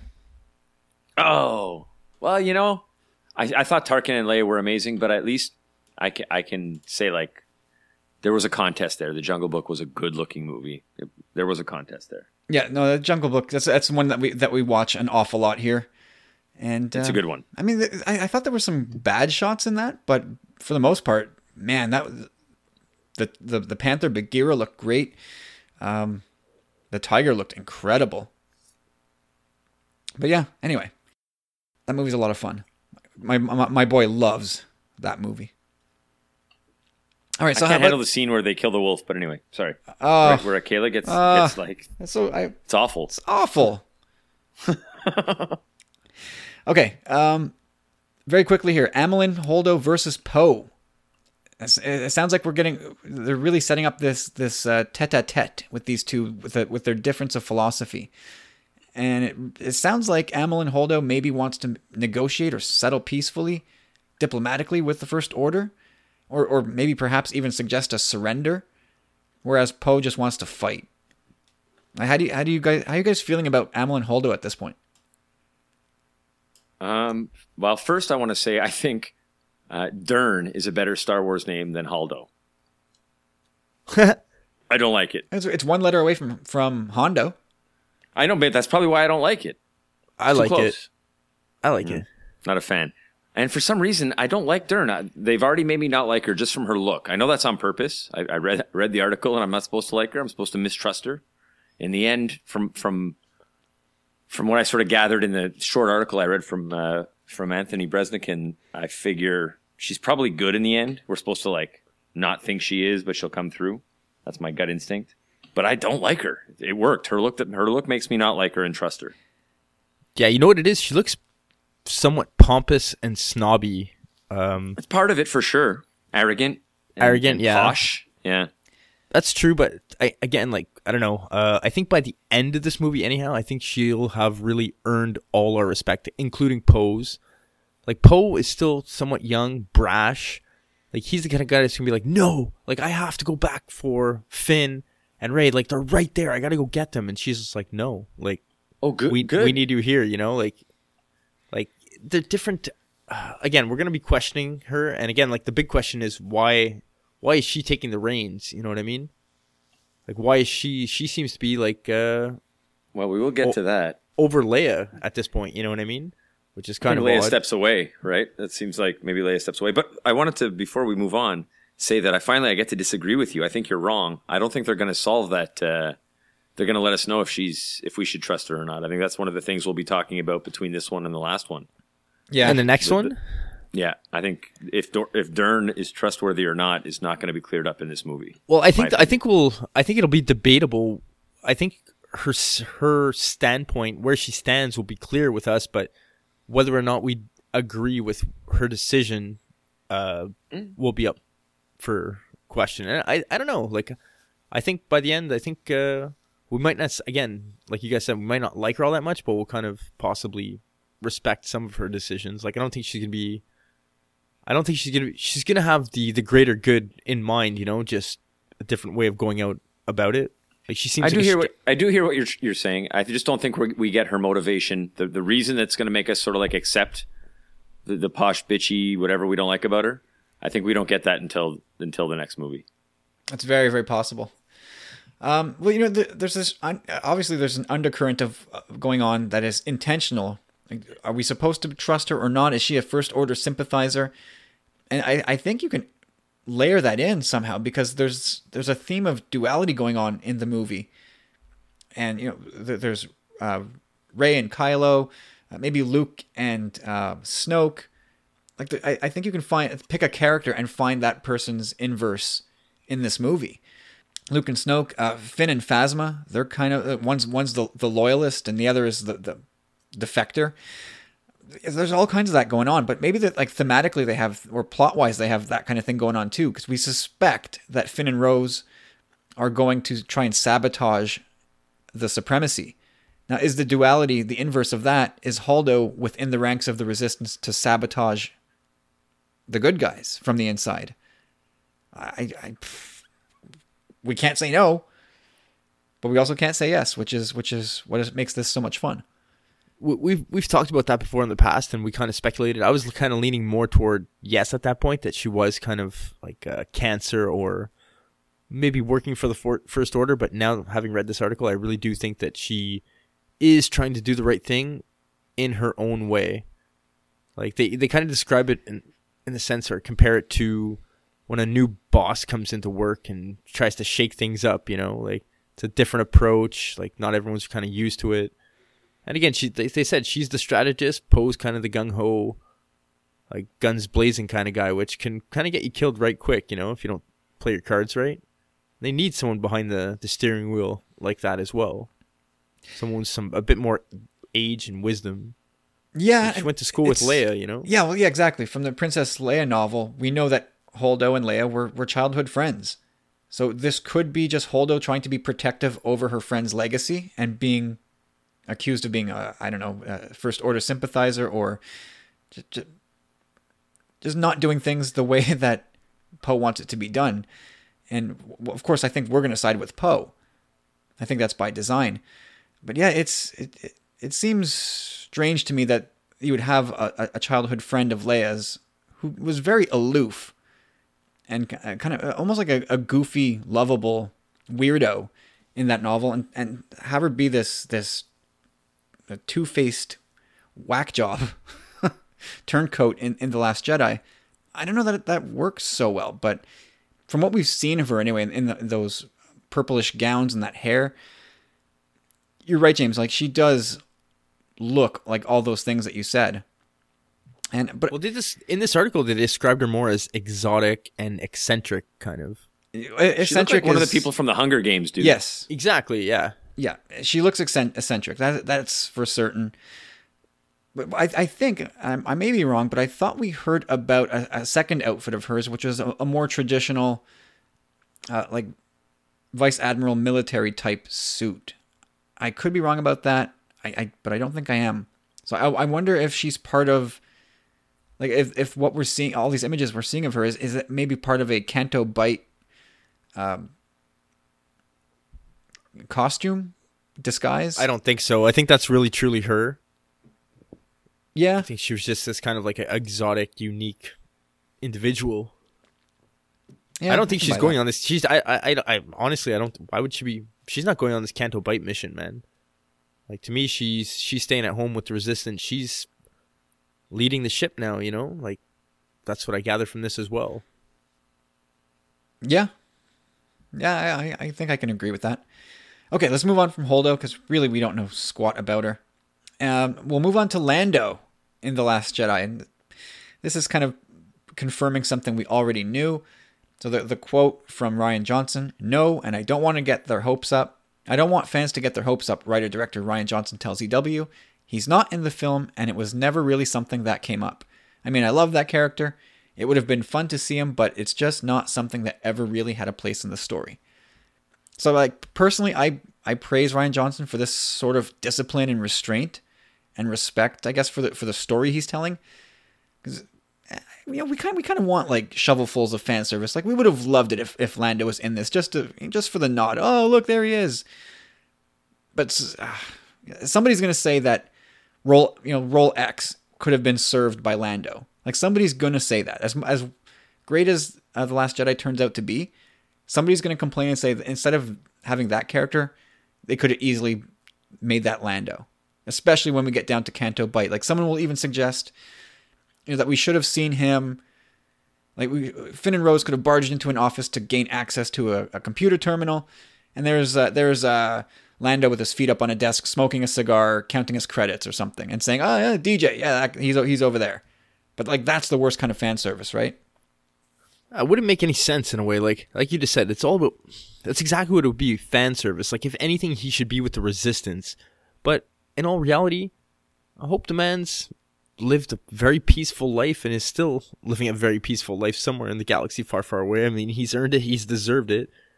But uh, him being on Canto Bight doesn't really make any sense to me either. Like, granted, uh, maybe he is a rich man. He was a pretty good entrepreneur, entrepreneur, but I don't see him going there just because it looks like it's uh, it's a place for like snobs and like uh, like all these aristocrats. You know these these people that don't give a crap about what's going on in the galaxy. You know, like they're betting on who's gonna who's gonna win, the Resistance or the First Order. Like I don't think he'd have any hand in that. Like there's no pl- like. Granted, he's a gambler, and again, I hope he stepped away from that in his later years. but uh, I don't know. I just I don't see it. If there were any possibility of him being this movie, I would really like to see him being like a in an Ackbar kind of role, like you know, just super old, maybe being like an admiral or something. You know. Yeah, James, what do you think? Um, I think it, you could easily write him in if you wanted to, but it just shows that that you know they're taking a new direction and, and they're trying to take the story and, and make it its own story. And do I, you know, am I disappointed? Mm, I'm not really disappointed. I think it could have been cool, but like I sort of think it's cool that they're they don't need to rely on that kind of Yes. fan service. So yeah, Yeah, I agree with you there. Like, again, it would have been nice, but at the same time, it almost seems like a bit too much. You know. So I'm I'm I'm on that. I'm page. sure we would have loved it if we heard he was in it. We wouldn't be saying that. We wouldn't be like, "This is too much." We'd be like, "Yeah, it's awesome." But but I'm, I'm not. You know, I'm down either way. I guess. Yeah, uh, yeah, exactly. 'Cause, uh, even Rebels comes under under scorn for a little bit of that sometimes. And you look over to the, to the standalone side, and even the novels, Vader's always there now. Like, do you do you need to keep leaning on Vader? Can you can you introduce new characters? Can you build off existing characters without having to lean on Vader? Like, come on, guys. So I, I'm glad. Like I said off the top there, I, I I'm glad that Rian Johnson has the restraint and the, the discipline to not put in Lando just because oh he's one of my favorites from growing up. Let me let me plug him in there. Anyway, you know what? And to be honest, I'm not even sure Billy Dee Williams can carry himself on screen any longer. Like I, we saw him at Celebration, and yeah, he's there smiling, but it looks like the guy can barely move. He's got the voice and the- the charm, but the on-screen presence doesn't seem to be there. It just it would seem like a like you said it would really be super evident of fan service like when you see uh, a certain cameo in a movie like i don't want to ruin it for james but there's a cameo in thor and you're just like you see it when you finally see it you're like oh my god like that's too funny you know like it, it becomes a joke at that point and you don't want lando to be a joke No, no, no, no. Lando does not deserve to be turned into a caricature. So, yeah, I mean, like Rian Johnson said, it never really came up. So it sounds like it's a moot point. Um, and well, you know, even like Billy Dee Williams, of course, he said, "Oh, if they asked me, I'd be happy to do it." Well, of course you would. I mean, you know, of course you, you're not going to turn him down at this point. But I, I, I honestly am not even sure he could do it. But anyway, who, who am I? Am I to say? Um, but I, I think this, you know, maybe I'm reaching here, but I think i see him in like a if he was in it i see him kind of in like a, a hover chair you know what i mean yeah. Uh, but I, I think this puts to rest any any talk of a funeral for Han in the Last Jedi. Agreed. Uh, okay, now the big one. A couple of big ones here. Uh, Luke and Leia. So I've, I, I highlighted a bunch of quotes from the next two stories that will will form the, form the bones of this conversation. But uh, here's the first one. Luke longs to have that extended family that he established in the original trilogy, but now he's at a place in his life and in its history, in his history, where he's shunned all of that. Mark Hamill says. The big question is why he didn't respond to Leia during The Force Awakens. There's a lot of things you can't answer until you see this movie. And uh, uh, this one to me just sounds like something we, we all kind of already know. Uh, Luke doesn't want his bad decisions to affect Leia. Is that what, something you guys do? Like, do we all feel the same way essentially? luke doesn't want his bad decisions to affect leia Correct. Like Luke has no con- like last week we spoke about Luke. He has no confidence in his ability to make good choices. So I don't I think he wanted to just remove himself, get far away from his sister so that whatever like whatever he chooses won't blow back onto Leia. That's what I mean. I don't know. I don't think he's doing the right thing here. I, I honestly think at this point, this is something I'm not. I re- really. We said this a lot. None of us wanted this, and I think Kyle, you were most adamant saying that this can't be the case. But he's shunned everyone, and he's kind of squirreled, man. He's turtled. Well, no, Like, we- they've they've they've said he's not a coward. He's not hiding. But he, he's definitely well. The only other thing is he, he could be waiting on Ahch-To, but again, when Rey shows up, he wants nothing to do with her. Like he wants to be left alone at this point. Like that's the impression I'm getting. Anyhow, I haven't seen the movie or anything, but they're leading us down that path in the sense that he doesn't want to be a part of any of this. Like he just wants to be left alone. Like he's discommunicated from his family, and you know, like so be it. He's just a grumpy old man now. Well, he, had a mission, right? We that's, that's also what we've been told. There's something he wants. He's he's doing on Ahch-To, and so he wants to take care of that, and he wants to stay out of everybody else's way. Well, I think his mission is obviously Rey. Well, I think it becomes Rey in part, but anyway, um, James, you, you have a take there? Ah, pff, damn you, Corey! Stop, uh, stop saying things I agree with. um, yeah, no, I, I don't really have much to add. I, I'll, I'll say that I'm a bit disappointed with the idea that that uh, that Luke's a li- uh, not a little bit more together from what we can tell. But I agree with Corey. I think I think he's shaken and and and stirred, and um, I don't know. I, I'm not saying that he's hiding, but he certainly doesn't seem to be out uh, proactively Facing his problems, yeah. trying to solve the galaxy's problems, and it's, I'm a bit disappointed. I think in in that prospect, but we'll see. Maybe maybe there's awesome reasons for that that I'll totally buy into. All right. And, and one one quote that I, I read out of this last uh, between uh, Luke and Leia was, by the end of it all, like uh, Luke needs Leia as much as she needs him, which I found kind of interesting. Yeah, Yeah, that is an interesting one. So uh, another one here is in this movie, she finds herself no longer leading the resistance, with power shifting to Laura Dern's Vice Admiral Holdo. Uh, that in itself is interesting. We already talked about that, but n- no longer leading the resistance. I find I, I, that I found that alarming. Like something. It is like, especially I don't want it to be a power play. If it's a power play, then we don't.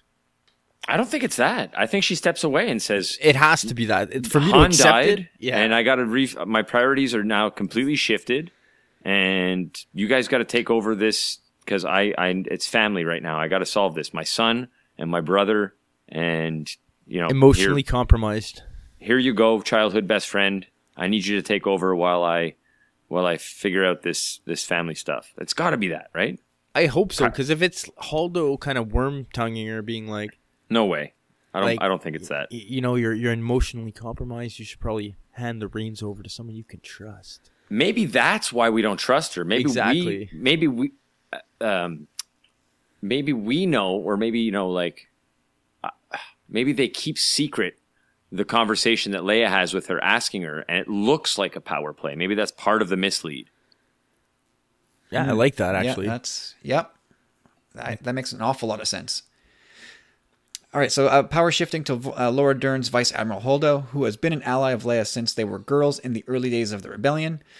Uh, we don't know the full circumstances of her leadership's handoff, but Leia could be turning her attention towards a more personal mission, which we just talked about.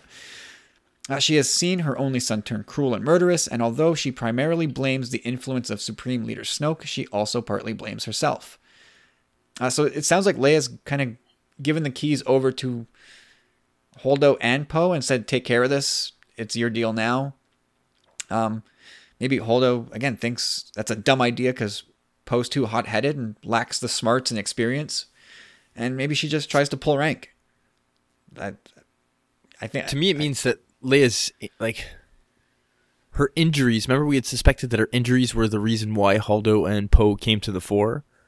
But I, I almost feel like it's like Leia knowing what lies ahead for her, and kind of like get like handing handing it over to them, but then possibly getting injured for a short period or a long period, who knows? But at at one point, I think she's she's going to consciously give it to them before she's or and if she's injured in this.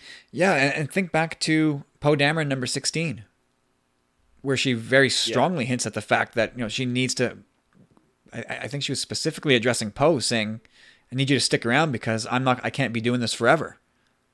Yeah, she she even used the words luminous. Yeah. uh, all right. So next quote: Kylo Ren does too, and that's um, in in regards to blaming Leia with Adam Driver saying the character of Ben Solo was driven to darkness because he already felt he was in the shadows. The cause was always at the top of Leia's priorities, and although it may have been the right choice, that devotion came at a cost. So, very basic question here for you guys. Like, how does it make you feel that Han and Leia turned out to be crappy parents? Kind of sucks, to be honest. Like, it really mm. does. Like you always wanted the happily ever ever after for all of them, but man, it it's so funny when you think about it. The Return of the Jedi, and now two films later, The Last Jedi. It's like, all right, that went well. That was kind of a bust.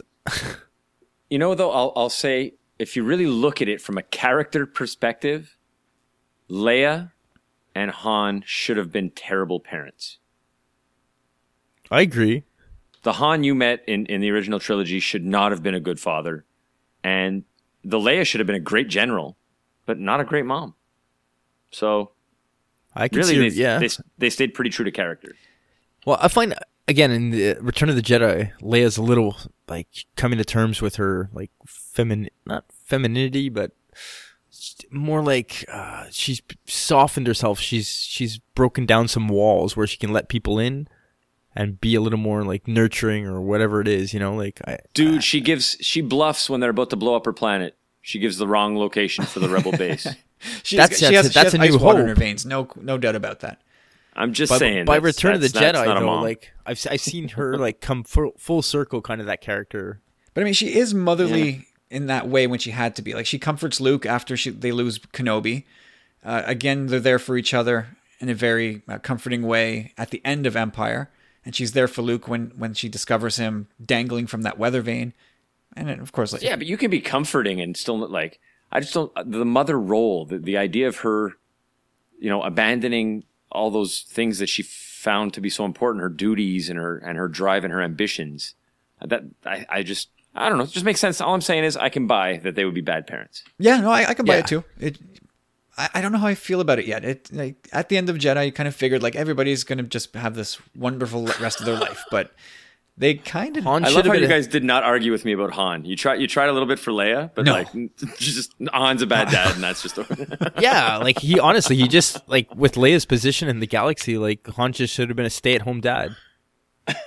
yeah, I don't see that for Han. Like, yeah, he's like, me and Chewie just got to go out on a quick little uh run here. Uh, like, we'll Like, Space Mose. I mean, at best, he's re- he would have been like a Red Foreman. At best. like, he just he just wouldn't want any flack from his kid at all. But yeah, anyway. Not a good dad. All right, moving on. After all these years in service to the wider galaxy, it may be time for the Skywalkers to bring balance to themselves. In The Force Awakens, Leia needed Luke's help, and she couldn't fathom why he exiled himself. But now he needs her as much as she needs him. It would be an appropriate bookend if she turned up to rescue him this time. So I, my question is: Does does Leia not know what Kylo did at the at Luke's academy? Like, have, have Luke and Leia not spoken at all? Like, it seems like there's there's like Han knew, I, I wonder if there's any room here for Leia not knowing what Kylo did. No, she knows. Like the conversation that her and Han had in The Force Awakens kind of alludes to that as well. Yeah, I guess so. Like she knows that Kylo's with Snoke, but like does she really know what led him there? I guess so, right? Don't they call him Yeah, I'm I'm sure she does for sure. Cuz like she's she finds it, she seems to find it strange, right? Like she, it says here in the quote, she couldn't fathom why Luke exiled himself. Well, really? Like it's it seems weird to me why Leia would would find that strange if she knows what Kylo did. It's kind of kind of like her saying like, "Man, don't you know my kid was so messed up? Like it's my fault, not yours." I like that. Okay, uh, a couple more here with Luke and Leia. So this is a Luke far, far away from the collected and confident hero we saw last saw in Return of the Jedi. Decades later, he is a man broken by disappointment who believes his decisions only lead to death and suffering. He doesn't think he can help Rey. He needs some guidance himself. And then uh, Mark Hamill says he's not the happy-go-lucky farm boy anymore. He's sort of bellicose. I don't know what that means. And has the weight of the world on his shoulders. So uh, again, we've touched on this before, but now we know that he doesn't think he can help Rey, Not so much that he doesn't want to. I think, although I think we'll see elements of of both. I can't and I don't want to. Get out of here. But James, you booed that, so like I said, I'm I'm I'm uh, I'm open to the idea that I can still like the direction they've taken him in, but it's not my preferred one. That's not the future I imagined for the Jedi um, that you know stood triumphantly around the Yub Nub campfire. Yeah, can you really see that that guy with the, you know, a porg prod, like a cattle prod for porgs? You know what I mean? Well- like he has one. That's what it looks like. I mean, I guess living that life is, is it's sort of a roller coaster. Like there's there's 30 years in between, right? So I, I think there's probably plenty of space for him to have those triumphant moments. But it was a triumph, man. The return of the Jedi, man. They were back. Balance to the Force, all of Well, it. he got Like, he got a he got you so far in building rebuilding an academy, and I don't know if he had three students or 300. I have no clue. But it seems like he was on the right path until until Kylo did what he did. It was another Virgins, man. Um, It's raw strength and power. The dark and the light. There's two of them. So I, yeah, I I will be displeased if this is how it all ends for Luke, with him sort of being this grumpy old man, get off my lawn type stuff. Um, if if that's how this plays out for Luke, and we don't ever get, um, not not another redemption for Luke, but we need we need Luke to like step up at some point and reclaim that spot, right, Corey? Where he, like the, the, hero spot. There, there's the Luke that we that we saw at the end of Jedi at, at, around the nub yub nub table. I would really hope so. You know, like I, I don't necessarily know if we're gonna see that. That I hope we see the smiling Luke. We gotta see smiling Luke by the end of this trilogy, if not by the end of this film. I don't even. Have, it doesn't have to be smiling Luke. It just has to be sort of. We did it. This is what we've been after all this time. Like I, I don't. I don't need to see Luke cracking open a bottle of space beer, and you know, or or shotgunning a bunch of space beer because they finally figured it all out. You know what I mean? No, if it's just not by the end of this film, anyhow. But I would like to see him like that moment for me in Jedi, when he's looking over the tree with his hand, or he's just leaning up against the tree and he's smiling. Like I love that scene so much, man. It's like such a resolution, you know, like. But I, I don't know if that's that's not his place in this trilogy. It looks like, and I don't know how they're gonna handle that. Yeah, maybe look. All we can do is just hop on board and and and, and try do our best to enjoy the ride, which I don't have to really think that hard about it. I, I think I'm going to enjoy it. I I like the idea. It's it's him, Leia, Force Ghost Leia. No, Yeah. No. Force Ghost Luke. No. Looking back at Rey. No. It's Rey looking on No. onto them in the end. no, Yeah. I really don't. I, I, uh, not, we'll get into that maybe after the Last Jedi, but uh, yeah, I don't. I don't. No, no, I'm not going to do it. Um. All right. So, uh, any, anything else to say on Luke? Not too much. Uh, I mean, really interested to see what these characters, where these characters are going to be at the end of this film, both Leia and Luke, because we know, we know, around Leia it's kind of shrouded in mystery still, but characters not really moving forward, and again we don't know where Luke's headed either. Yep. All right, last thing on Luke and Leia here. So, whether they actually get that reunion in The Last Jedi isn't a given, though. It's nice seeing them on the cover, even if it's all we have, Johnson says. I don't know if he's being coy or if he's just being. if he's just teasing us, but we're getting a reunion, right? I really do hope so. But him saying that kind of again uh, doesn't spoil anything for me. So it still makes me kind of puts me on edge, thinking that you know there's still a very good chance that they won't.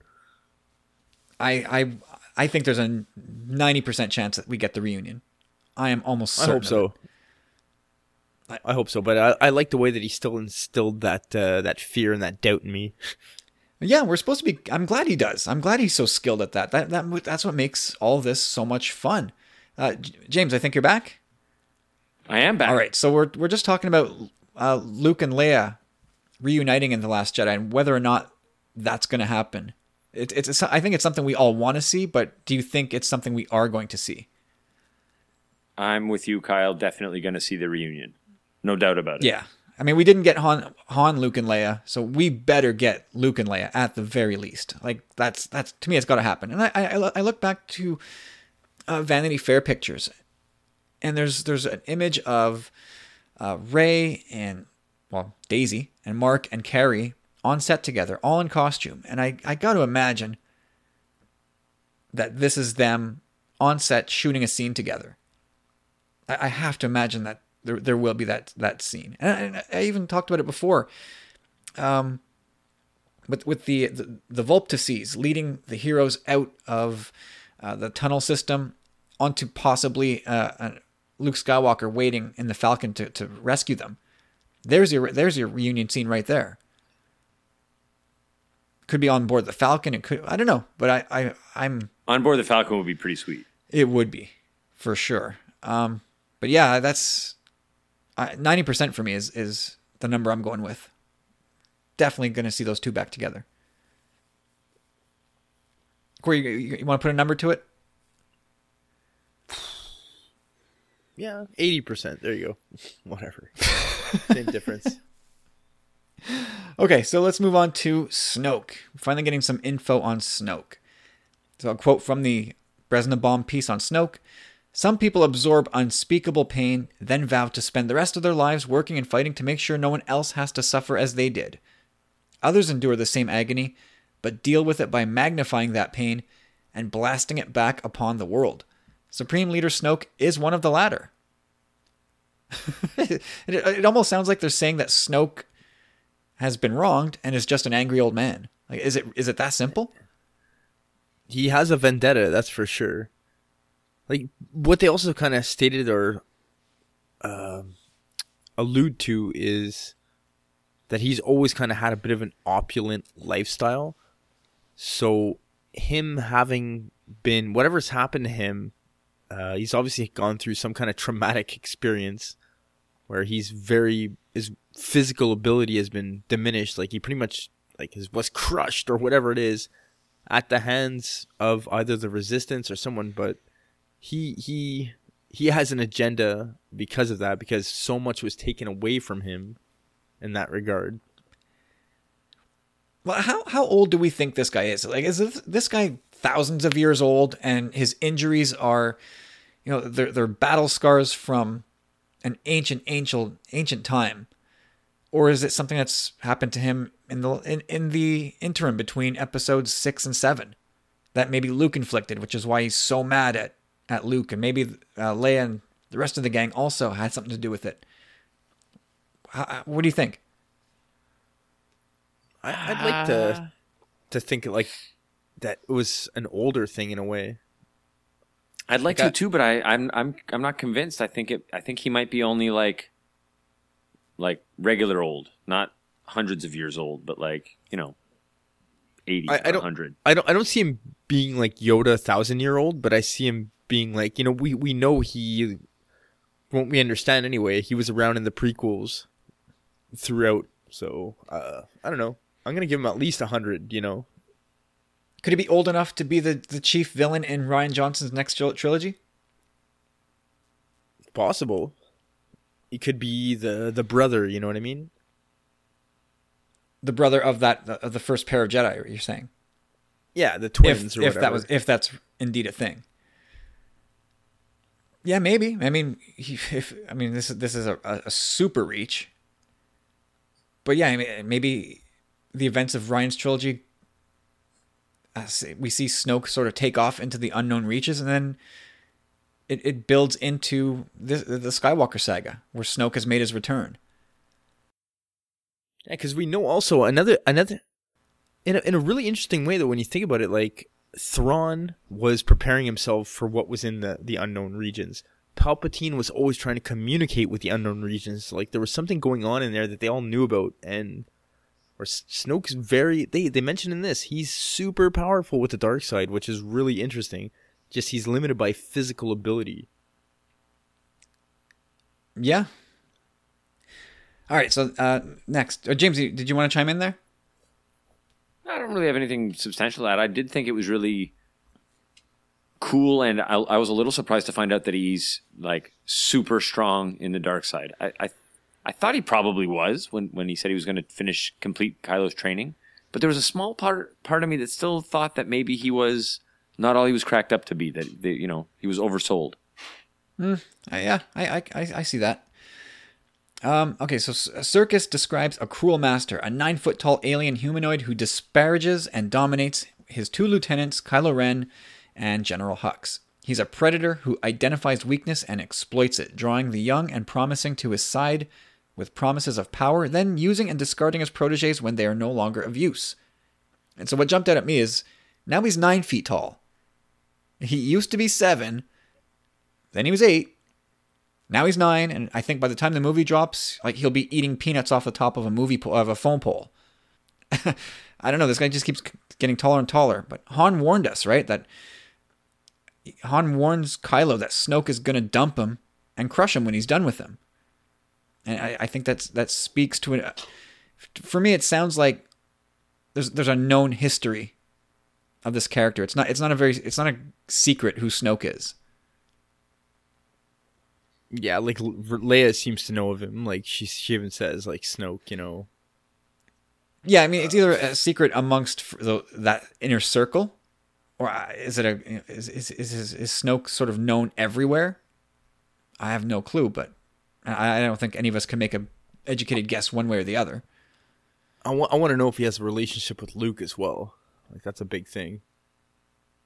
I think Snoke. For some reason, I get the impression Snoke was well known to Luke and Leia and Han, like, like maybe even casual conversation before before crap hit the fan. Yeah, um, I think in aftermath, when we first learned that Leia is pregnant, she she felt this dread, like there was this dark force around her pregnancy, something that was just kind of over her shoulder that she couldn't identify and I think we're led to believe that this is Snoke already uh, zoning in on Kylo before he's even born. He's like the true puppeteer. He's like it seems like he's even above Palpatine's abilities almost, you know, like playing the super long game. It's possible. I, I have a little bit of a problem with making villains bigger and stronger and more ambitious than Palpatine. But uh, I guess uh, that's that's another problem for another day. Um, yeah, so uh, going on here, his training of Kylo Ren is not yielding what he wants, Serkis says. Uh, so I, I, this is again, it's going to leave Kylo feeling adequate yet again, right? Like his family doesn't want him. It, inadequate. Yeah, sorry, inadequate. His family, he, from his perspective, his family didn't want him, and he believes that Snoke doesn't want him. So where does he have left to turn? Like, is, does he turn to Rey? Well, I think he's going to find out that Snoke's ultimate goal in the long run pretty much was Rey. Like once, like Snoke seems to be after her, this girl, and like you know, I think I think Kylo's gonna uh, Kylo's gonna kind of realize that and be like, "What the hell? I thought I was your like, boy." That's exactly like you just used me this whole long to get to her. Like, well, is, I, I don't know if Snoke knew about Rey and only clued into her once once uh once Kylo told Snoke about her, bring her to me.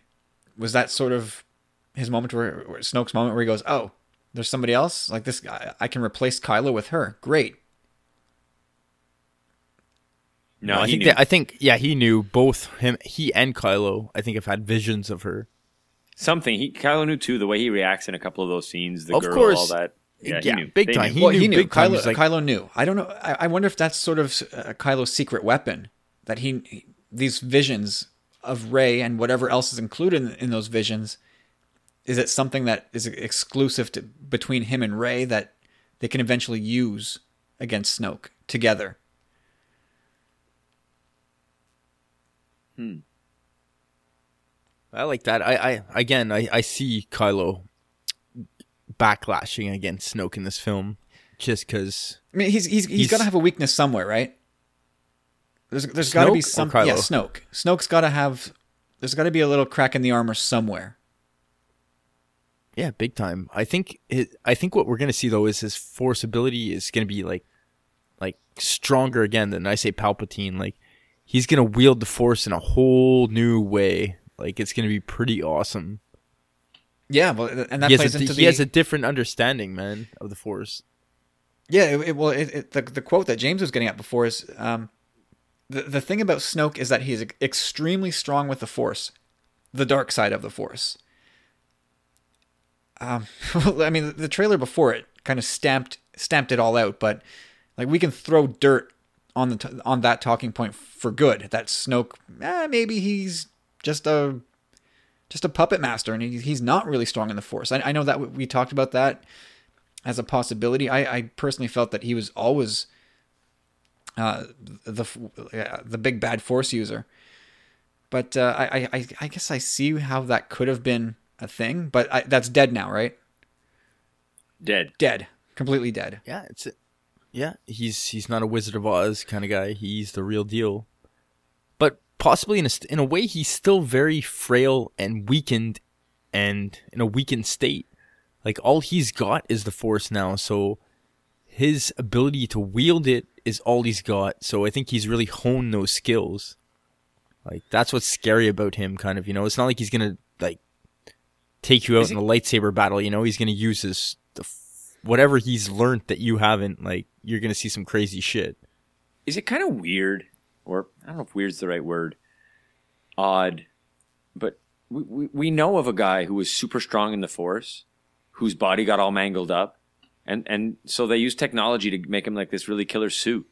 Like why why doesn't Snoke have a really killer suit if his body's all mangled up? That is a great question. Hmm. True. That's it. I think again, like maybe he's trying to heal himself in a way. You know what I mean? Maybe he believes it uh, a perversion of nature. Maybe there's got to be maybe there doesn't have to be a reason, but it strikes me as interesting. It is that is definitely interesting. There's absolutely Yeah, that is a good point. Actually, he should have like a breathing apparatus or something. Okay, so uh, lastly, uh, perhaps he does suffer so much. Snoke also makes a point to indulge in the comf- comfort and riches that power bestows. But what we know what's what's not clear to me in all of this is what is Snoke's motivation? Like, is he just after total power and treasure? It sounds like revenge and greed. Yeah, it seems like he's got a vendetta and he wants to be rich and live an opulent lifestyle. I mean, And se- that's what I sounds like he about already his- Does live the lifestyle he wants? Is it is it all about now just getting rid of the resistance? Is is that it? He has a vendetta against something happened to him where he's horribly been disfigured that way and he wants people to pay who he feels are responsible. Like that and, you know, again, like I like the fact that there's a dark side user that's not all dark and drab and gray and black. Like this guy's like gold. Give me gold. Well, that's That's just probably part of the mislead too. Eh? He he's all opulent. He looks like a character from from uh, Hunger Games too, and so like Dern sort of got like that in common with him. Yeah. Yeah, at least from outward appearances, right? Yeah, But it, it seems like he's built up something even more powerful and has even deeper resources than the Empire, and all that so he can just have more stuff. Like, doesn't that seem to pale in com- in comparison to Palpatine's motivation, which were to like to, to get gain the ability to control reality? Like that that's the ultimate motivation, I would think. But it, it sounds like Snoke just wants no enemies and he wants all the tr- all the money for himself. not only that though, like I really do believe that Snoke knows what's going on in the Force, whereas Luke and Rey and Kylo, in a certain regard, he's let not letting them know.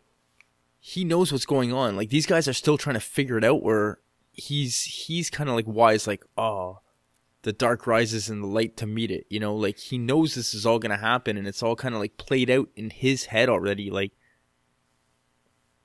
like uh, he's playing some kind of long game with the force. Like for me, like he's after Rey for a reason, and it has to do with the force.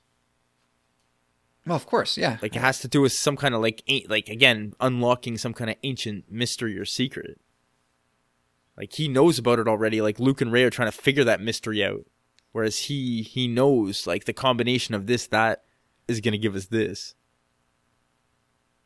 You figure, I don't know. uh, There's been rumors, but you figure the Force Ghost will be working a little harder from the other side to counter some of this stuff. That's it, man. Force Ghost Anakin. How can he? Here's here's Force a Ghost theory. for- Yoda. Come on, man.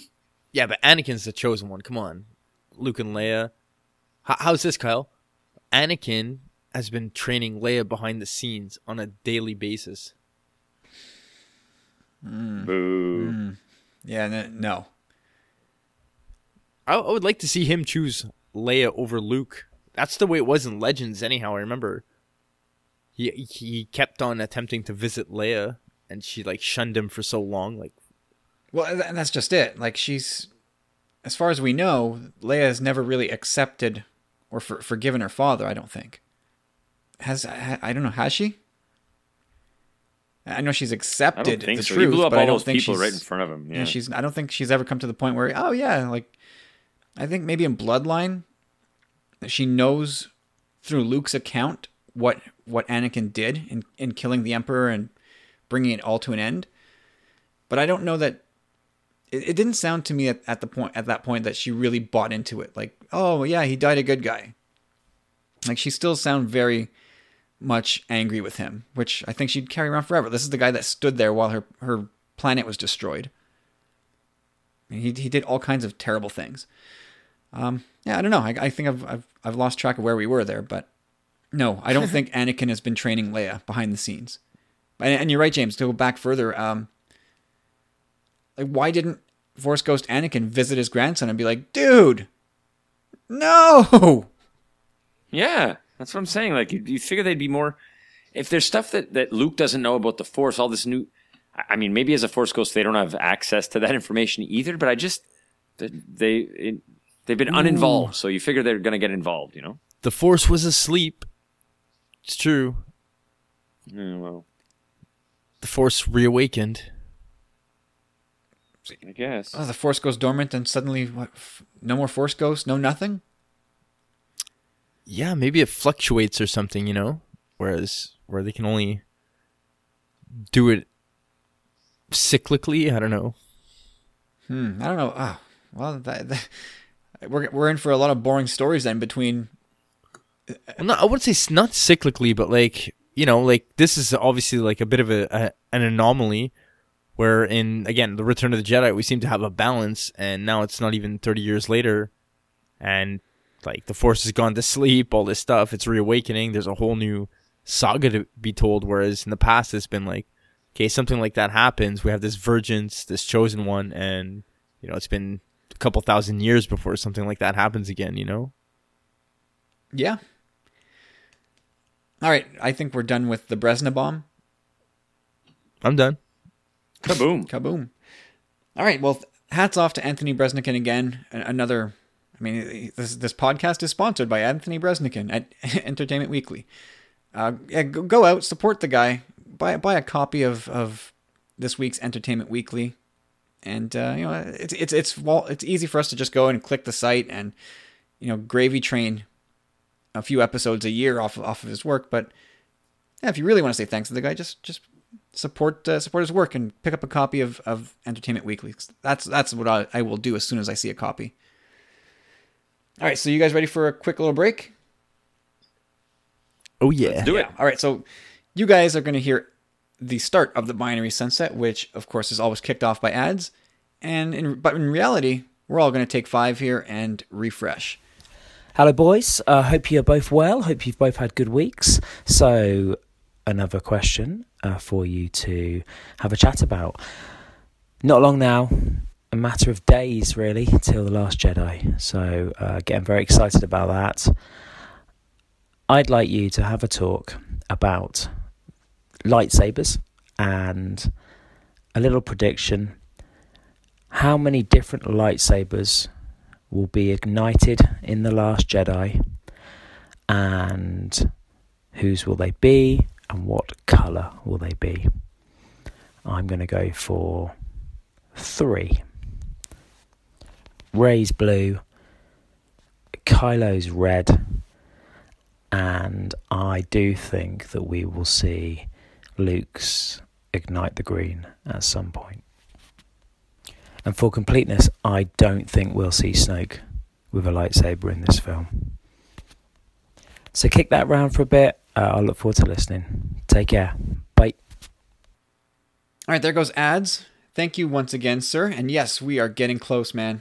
Uh, getting unspeakably excited for The Last Jedi. Its release is just a couple weeks away. So just just a few more weeks of idle speculation that I, I can't say I'm getting fed up of it, but I think we've just beaten this movie up as much as any movie can be beaten up by this point. Okay, so Corey, uh, we've we've lost James again for a few minutes while he while he tends to an unhappy camper. Uh, so what, what do you what, what do you think? How many sabers are we getting getting in this movie, and who's going to have them? What color are they going to be? Well, to be honest, um, I, I want to break this down a bit, but I'll tell you my final answer right off the bat is it's two sabers, the red and the blue. That's it. I honestly do believe that. Um, and I'll, I'll, I'll tell you why. There's one possibility people have kicked around is that the green is hidden inside R2 still, and that it's gonna make its appearance. But I, I really truly do think that thing is gone in the whatever happened at the Luke's Jedi Temple, his academy. Um, we see him wearing a kyber crystal around his neck. Uh, Mark at TSW has speculated this a long time. We had talked about it as well.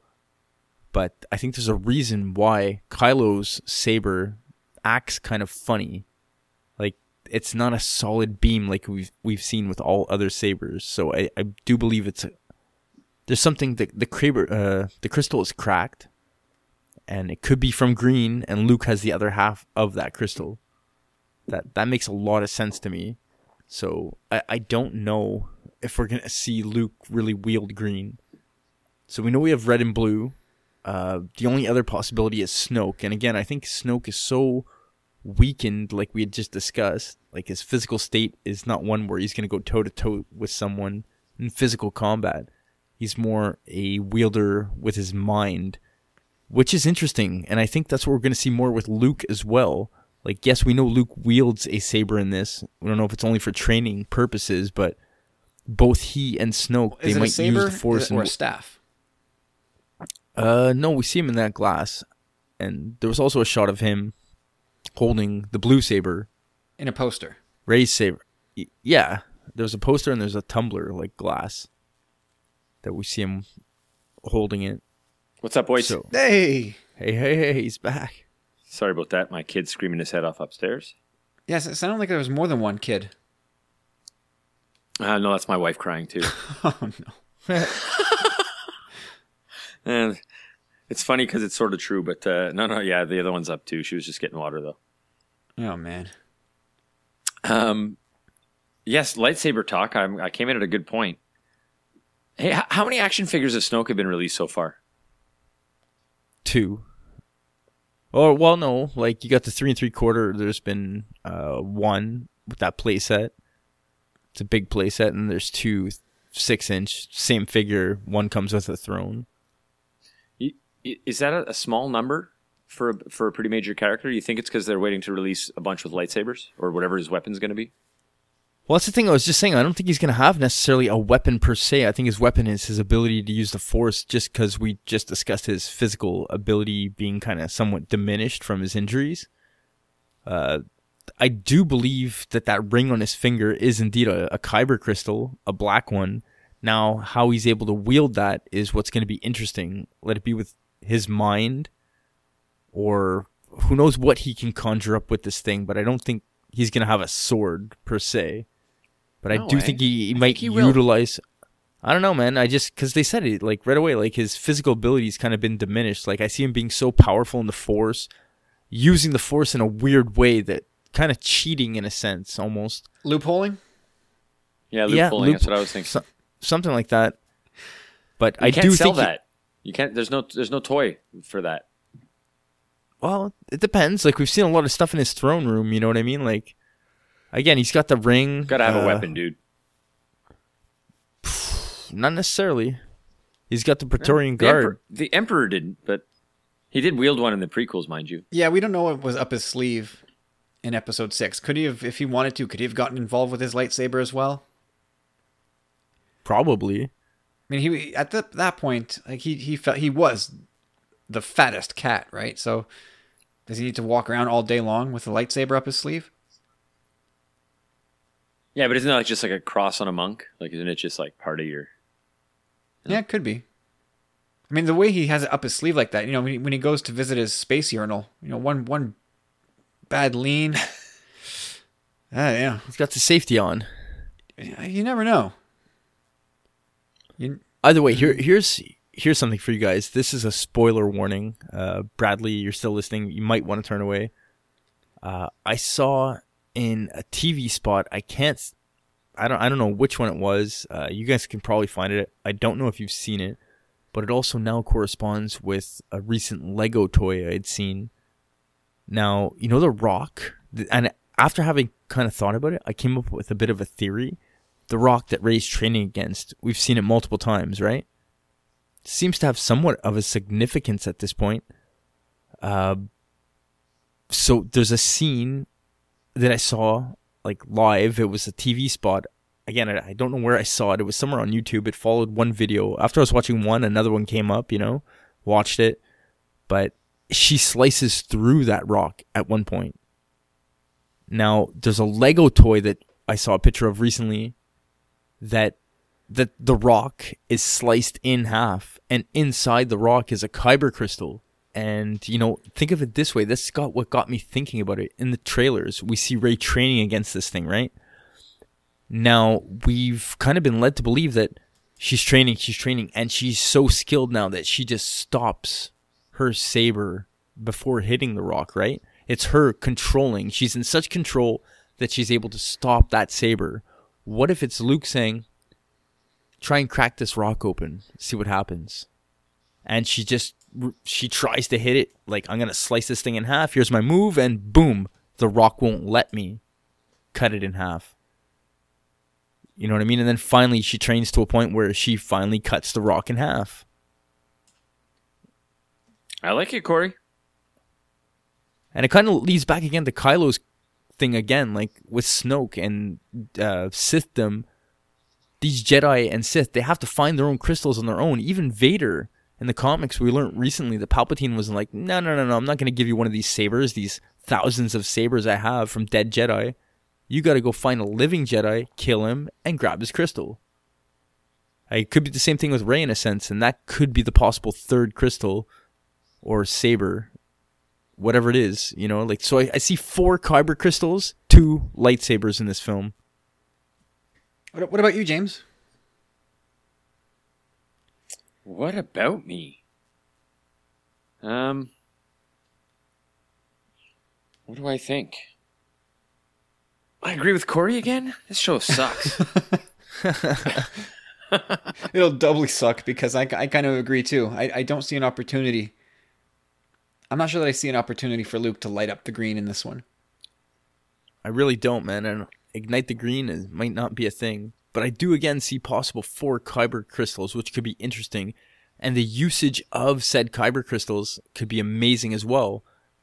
Who knows? Okay, we've used them as laser swords. They could be capable of so much more. oh, see that, that all this, all this, is so much more. Not everything has to be more. Lightsabers are cool. I'm they are sure. super cool. Don't get me pretty wrong, sure. but like maybe maybe Snoke can like utilize his crystal to like I don't know, like with his mind and like uh, Shoot force lightning. I've seen it. It's cool, but I like lightsabers better. I, I, don't- I, I don't want them to start. I don't want kyber crystals to be start be, being used in all kinds of places for all sorts of reasons. Like you know, they powered the, the Death Star. That was sort of the perversion of a kyber crystal. Other than that, I I hope they stay at home in a lightsaber, and otherwise, that's it. I don't know. I just think the potential, like the the difference between a Death Star and a lightsaber, they're so vast. You know what Well, I mean? Like there's so much room in- in between. Like I, you know, when Rey's being tortured at that one point, and you see her like doing the limbo. Maybe it's him using his kyber crystal as like like, boom, take that. You know? Yeah, I, I don't know what to make of that big black crystal on his hand or on his ring. I'm I'm not convinced it's a kyber crystal. It could very well be, but I won't be convinced until I actually see that. Um, you know, I I would think I would think a dark, dark side user of his caliber wouldn't would want one. sure. I mean, it seems like he wants one of everything at least. and we know Luke again. He has part of one, a crystal on his neck. We don't necessarily know it's a kyber crystal, but if it were, uh, and Kylo had the other half, it'd be pretty interesting because that would be another saber in the game, but it would be white at that point. I would think no. Um, doesn't have to be. Unless it's either red or white at that point, no? Well, whose saber was it originally? It was green. Like his his green, if Kylo has the other half of that, that saber or that crystal to make his like blade that's all seems to be fractured and splintered, and Luke had the other piece around his neck, if he were to rebuild a saber or something with that crystal, it would most likely be white. Uh, it depends what Luke's Luke's allegiance is. But once you've bled a crystal, isn't the only option white? To, when when bringing it back, Yeah. I guess it depends on who's bleeding it. Like Ahsoka wasn't a Jedi, so it came back white. Hmm. But I don't know. Maybe you're right. I don't. But I don't know. I couldn't give you a, a second example of somebody restoring a crystal back to another color. Uh, so I, I found that Lego picture you're talking about.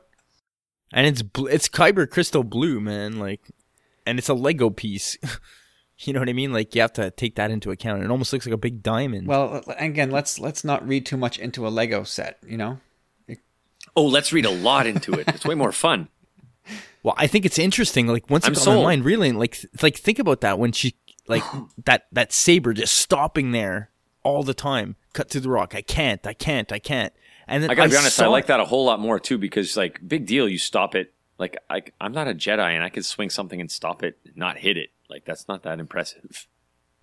it's like something's there's some kind of like uh, magnetics there or something that's just not allowing her like gravitational whatever It's funny She that you didn't use it. the word force field, but yes, something is stopping.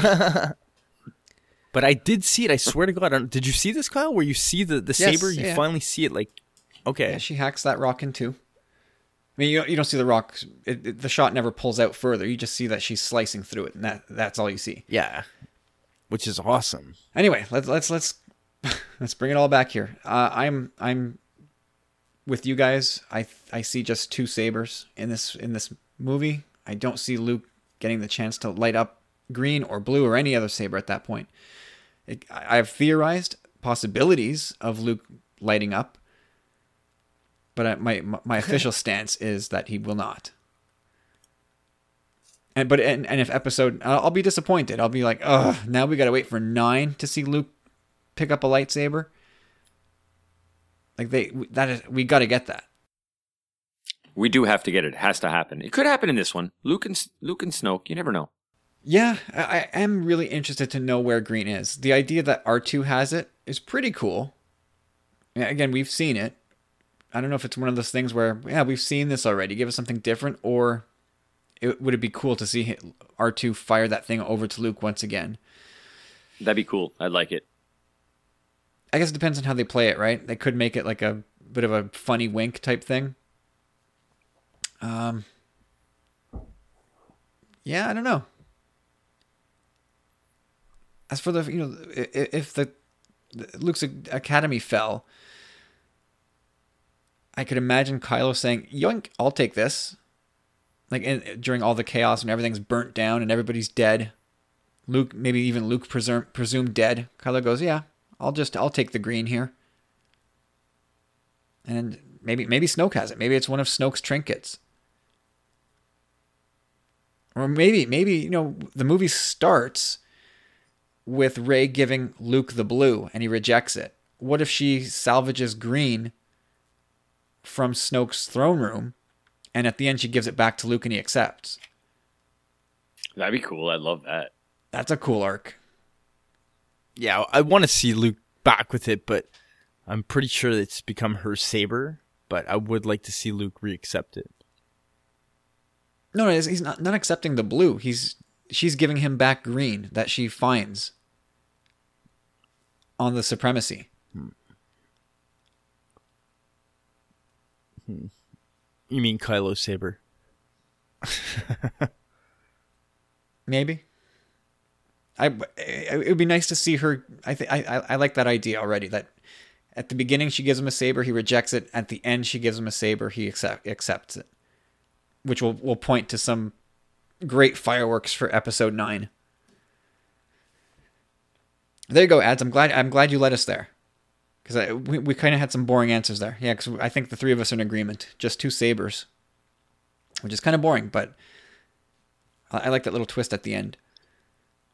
Great question, ads. Nice chatting with you. And I want to I want to point out that Corey giggled every time you said light, up. Luke's going to light up. Oh, I know. Corey giggled. I know. doesn't it doesn't take much.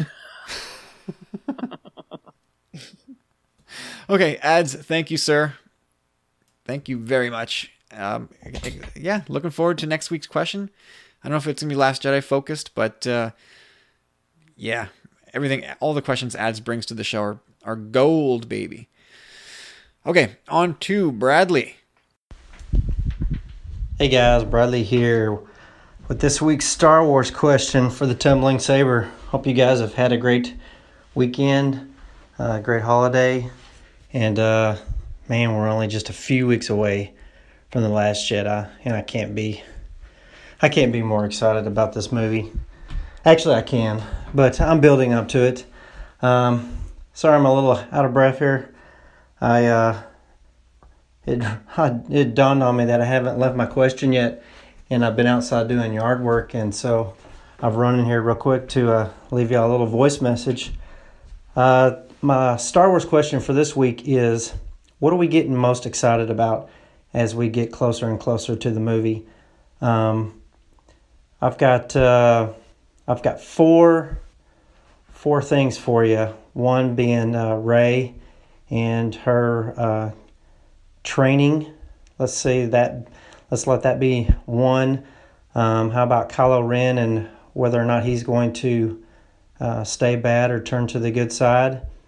Um, the third one would be Luke. What's going on with him? Is uh, is he going to turn to the bad side or is he something other than what we think he is? And the fourth being Leia. How um, are we going to see her demise in some way on the screen? Um, out of those four, what are you most interested in seeing as we get closer and closer?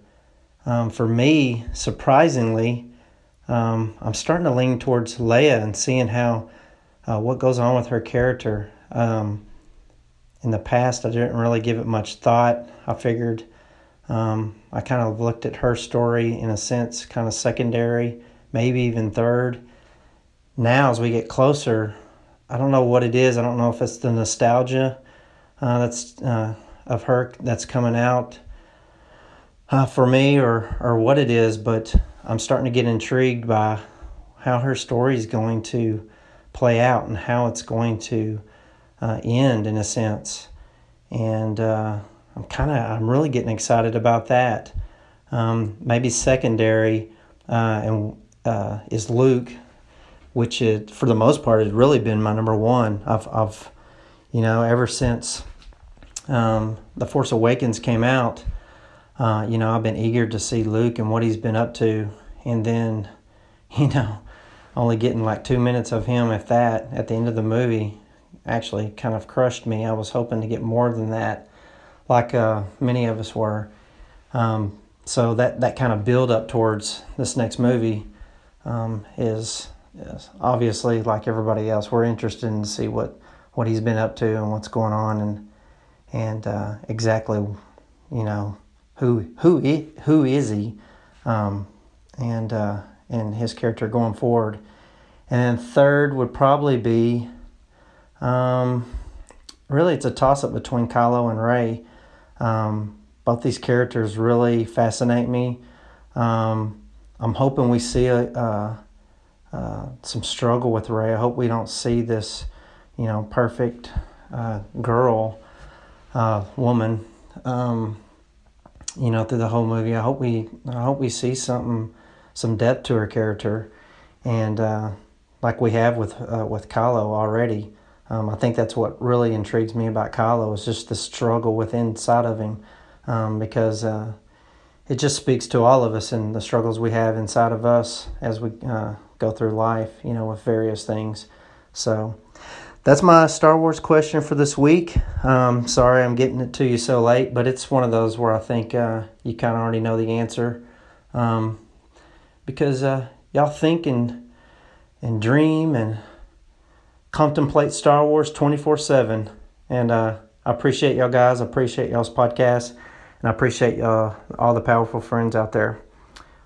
Hope y'all have a great show, and we'll talk to you soon. Bye. All right, there goes Bradley once again. Good to hear from you, Bradley. So, guys, what specifically are you most excited for in The Last Jedi? I mean, Bradley laid it out for us there, but uh, James, Rey, Luke, Leia, Kylo, whose whose story? It, is, it could be somebody else. We didn't talk about Finn or Poe. Whose uh, whose story are you most looking forward to seeing in The Last Jedi? Is it a loophole to say three way tie?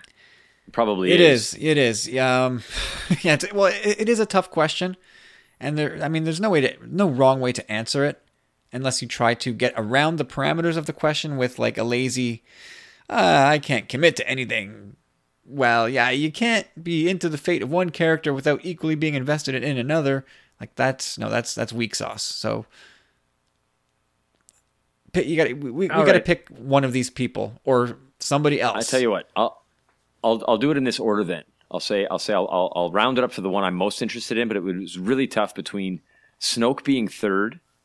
Um, I'm, I am I'm super curious. I, I want to know, but I don't want to know as much as I want to know about Rey. I'm more curious about her backstory, um, but even that slightly less than I want to see and know what's going on with our OG Jedi Master Luke. Like I, I, I that's the one that's the one story arc that I guess I'm most intrigued and excited to find out more. Uh, yeah, that, that's a that's a tough one. Corey. Well, again, now I have to kind of agree with the Jim, Jimmy over there. We're cool with that, right, Jim? James. What's wrong with you? You know what it is? He's had beers. and Jamie? when he, ha- he Yeah. loses he loses his ability to make good decisions. I'll let it Is that what slide because thought we- I'll let it I'll let it slide You because said you you were cool with it. because you said Jamie at the end. I'll let it slide. But um, All right. you agree with me? This is a crazy show. I- well, I agree with you in the sense that Snoke is the one other character that I'm kind of deeply interested. Foe and uh, Foe and Pin. Foe and pin. Either way, those those two. That's the that's the episode title for sure. Foe and pin. Oh, Jesus. I want to know more about them, but I'm not as interested in like the Force users and stuff like that. Like, so when Bradley breaks it down with those characters, like Rey and Kylo is kind of like a package deal for me now. And there's big Reylo? for Don't say that. yeah, no, it's just that that that better not happen. But either way, th their destinies are kind of intertwined for me. No, Luke, like no. I said- specifically said you cannot wrap these people up and say you can't be into one. I have to like if you're into one, you have to ha- bring the other guy with it. No, split. Pick one. You did Well, specifically I- say that. I'm gonna I'm gonna say Rey and Kylo. No! are, like that's my plan. Pick Well, one. then, you know what I'm gonna say? I'm gonna say Kylo. I want to see what's happening with Kylo in the long run. Good. run. Perfect. But either way, it's it's it's hard because when you think about Luke, we we saw him, we didn't see him in the Force Awakens, and we're so curious to see what he's gonna do in this film and where he's gonna go because we know where he's at, which is kind of sad. And then we have Leia, and Leia is, you know, it's it's her last performance. We don't know what's gonna happen with the character after this, so I'm really looking forward to that as well. So it's it's kind of a draw for me in that sense as well. But the main draw for me in this is if you want to call the Force a character, that's what I'm really interested in this film. No, we don't want to call the Force a character. It is in a way, though. You know, if you call the Falcon a character, We didn't. it's wow. You got Kyle. You guys do all the time. Come on. I, By the way, I, that- kid, that- I kid, buddy, I kid. But Kylo is your answer, right? If you, if you had to lay lay one down, that's the guy. of that list, but the Force is what I'm most interested to see in this film and what they're gonna do with it and change things and these old mysteries and these unlocking of secrets and stuff. I'm like, that's what's really kind of got my uh, got me by the balls right now. Nice. Nice. Thank you for that. um, yeah, well, I walked out of the theater almost two years ago, and I had never been more invested or caught up in somebody as I was with Rey. And I, I- that's not like the last two years haven't done anything to dampen that, but my need to know of what be, what's become of Luke has only grown. Uh, to the to the point where I think it's overtaken Rey a little bit. So I'm I'm kind of with James in that. Yeah, I I, I definitely want to know more about Rey and see where she's going. Actually, you know, the thing with Rey is when I walked out, like I wanted to know who her parents were, where she's from, all this stuff about her. But I, I've kind of bought into all this stuff over the last couple of years of who cares where she's from. Let's look at where she's going. So now I'm less interested in in who her parents are, because I I don't believe it's going to be somebody we know. Uh, so yeah, I, I I've kind of put that out of my mind. But yeah, so for now, it's kind of gone to Luke. What has happened to our buddy Luke, and what is he going to do about it? Because I'm convinced that it's not going to end on a downer for Luke. It's not going to end on uh, him not being somewhat triumphant. So I want to I want to see how that plays out. And uh, as far as Leia, Leia goes, I'm just I'm so nervous over what they're going to do with her. Because that's it. What we see in this film, we're gonna have to speculate over for two years about how it's gonna play out in Episode Nine. Because you know we know this story's unchanged, Yep. so that's that's gonna and they're not coming. She's not coming back. Ah, that yeah, that's for sure. All right, Bradley, there you go. I think well, oh, I think we had a little well, it's a little mix of opinion there. But thanks, thanks, Bradley. Hope for you to hear from you on the Twitter this week, and can't wait to hear what you have for us next week. I'm Always liking the nice voice to hear clips, from you. Bradley. Yep, Yeah, I love that guy. good dude. We like the Bradley. We like the Bradley. Okay, quick one with Katie this week. She's been asking us a series of questions. Our favorite Luke moment, our favorite Leia moments. This week, it's our favorite Lando moment. Corey, you want to take this one first? Damn. nah, go for it, James. Go for it. Well, because I just I figured I over. figured I'd be agreeing with you again. It's got to be it's got to be flying in on the Falcon and saving the day. That's that's no, it's not a three way tie for first. Are you talking about Empire? Yeah, well, yeah, in Empire where we all you're not sure who's who's gonna be. You know, like at the time, imagine it's hard for us to look back with fresh eyes, but that was like that was like, you know, an unsuspected scene stealing. Uh, I don't want to call it Shamalite, M Night Shyamalan, but you know, like that was a, a, a big twist. This, for all we knew, this guy was was uh, was was a dirtbag. So Yep. That was more Leia's moment though. Like Leia was like, turn the ship around. He's like, what? Like, no way. And like Leia's like, do it. And like Chewie's like, I'm gonna kill you, ma- man. Like, you better turn this ship around. He's like, okay, okay. I don't know. For me, that's for sure. That's my favorite moment. It, it's I, only the only other moment that even comes into mind is when we meet him, and he's got that like that brash arrogance, and and Leia's sort of intrigued, and and, and Hans sort of got his feathers up. That's the only other, you know, for me, the only other scene. How you doing? so nice to see Well, you. he, he makes a good entrance. I, I'll say that. Yeah. Corey, what's what's your top moment? top moment, kind of a bit of a. Do this again, Katie. It's a bit of a full circle moment. It's two scenes in the in the Return of the Jedi. It's got to be that, you know, like just him barreling out of the Death Star. It's so goddamn close. Like they're getting eaten by fire. It's it's surrounding the cockpit, and he's just like worried as hell. And they come out of it, and him and Nien Nunb look at each other, and they're just like, "Yeah!" And then you see him after, man, on Endor and he's telling the story to someone and he just like smacks his hand off his other hand and he's telling him I flew out of that mother like oh man Yeah, I think I think Lando just got ripped that night. there's no way. Oh, like, hell he- yeah. there's like Lando's lucky he didn't bail off the top of a tree, and just plummet to the ground below. Like, there's no way that guy was, like made it back to wherever he slept that night. Like they poured him into bed. For sure. I wonder what Ewoks drink too. They have to have some kind of simple beer, I guess. Fermented human blood. Empire That's probably not far from the truth.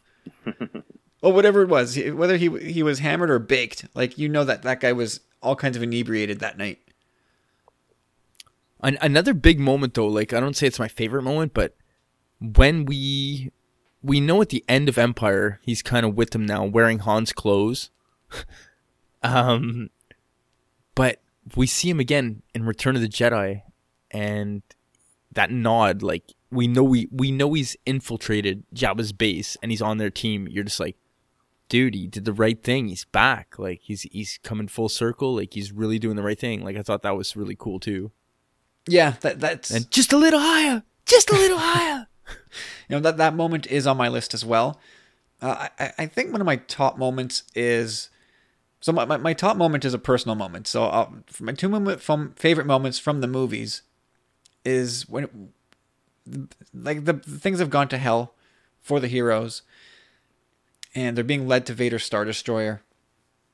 And then uh, Lando looks down and fires up his his uh, it's his wristwatch, right? His, his little wrist communicator. His Apple Watch. And he wakes up Lobot. His ilo is it's his iLobot. Yeah. Remember? He's like, wake up. Boop, boop, boop. and it, it's that moment you go, okay, like he's he is on our side. For for me anyway, because it's to that point you weren't sure, but as soon as he wakes up Lobot, you know that he's got something cooking, and that to me was like, okay, good, we can breathe a sigh of relief with this guy. And then yeah, my other moment, you're like, man, he was he was so cool. You just you didn't want to believe he was a bad guy. yeah.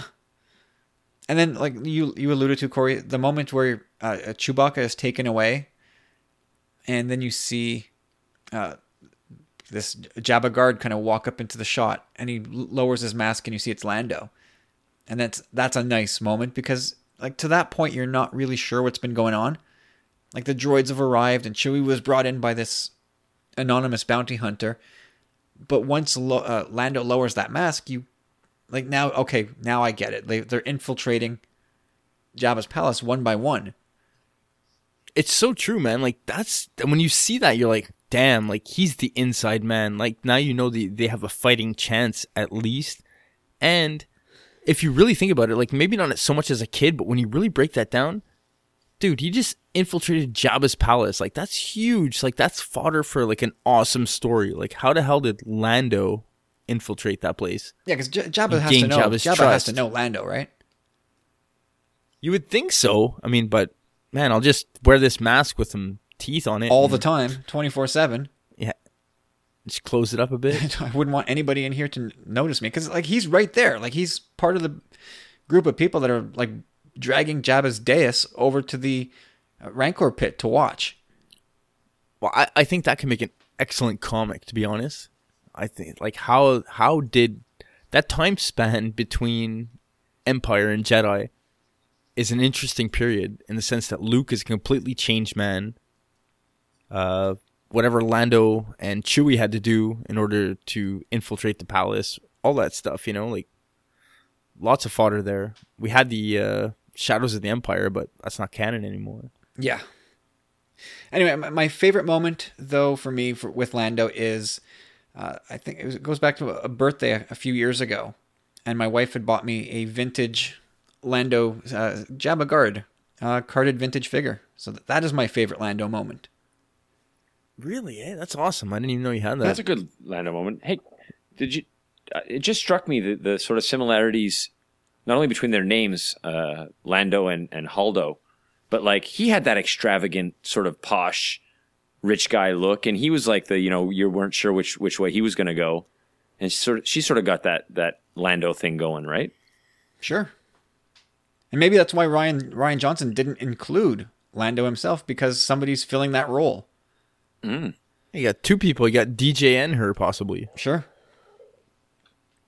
Okay, there you go, Katie.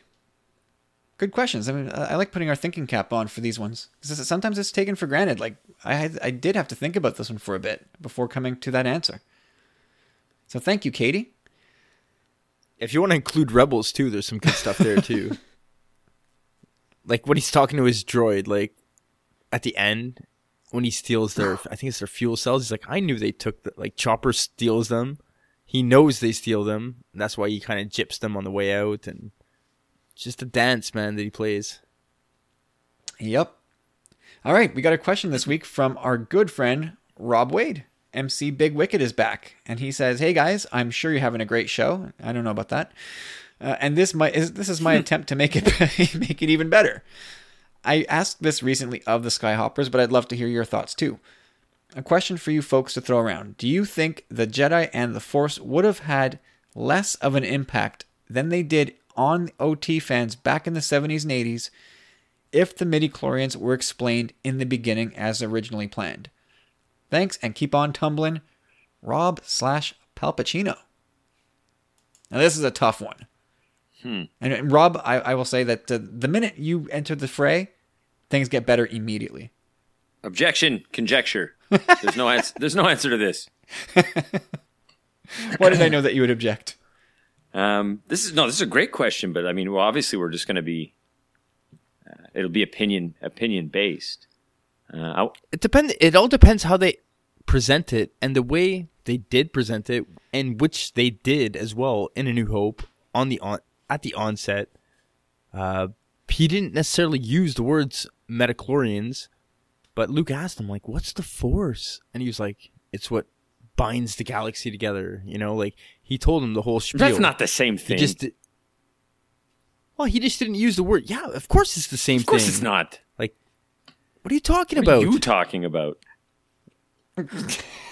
Like, Is this what you wanted, Rob? This is Luke asks him, "What's the Force?" He says, "It what it's what binds the galaxy together." That doesn't translate directly to midichlorian. Give me a break. It fits. You can you can roll it back the other way and say that could describe. Well, that's what I'm saying. But he certainly In 1970s, it, that's the way it worked, and that's the way I like it. Yeah, but They if he had said the, the question is if he had come out and said, "Well, Luke, you see, there's these little germs slash microbes slash Then organisms." I that doesn't work. So he, that's what I'm saying in the sense that he explained it, but he didn't use the word metachlorians.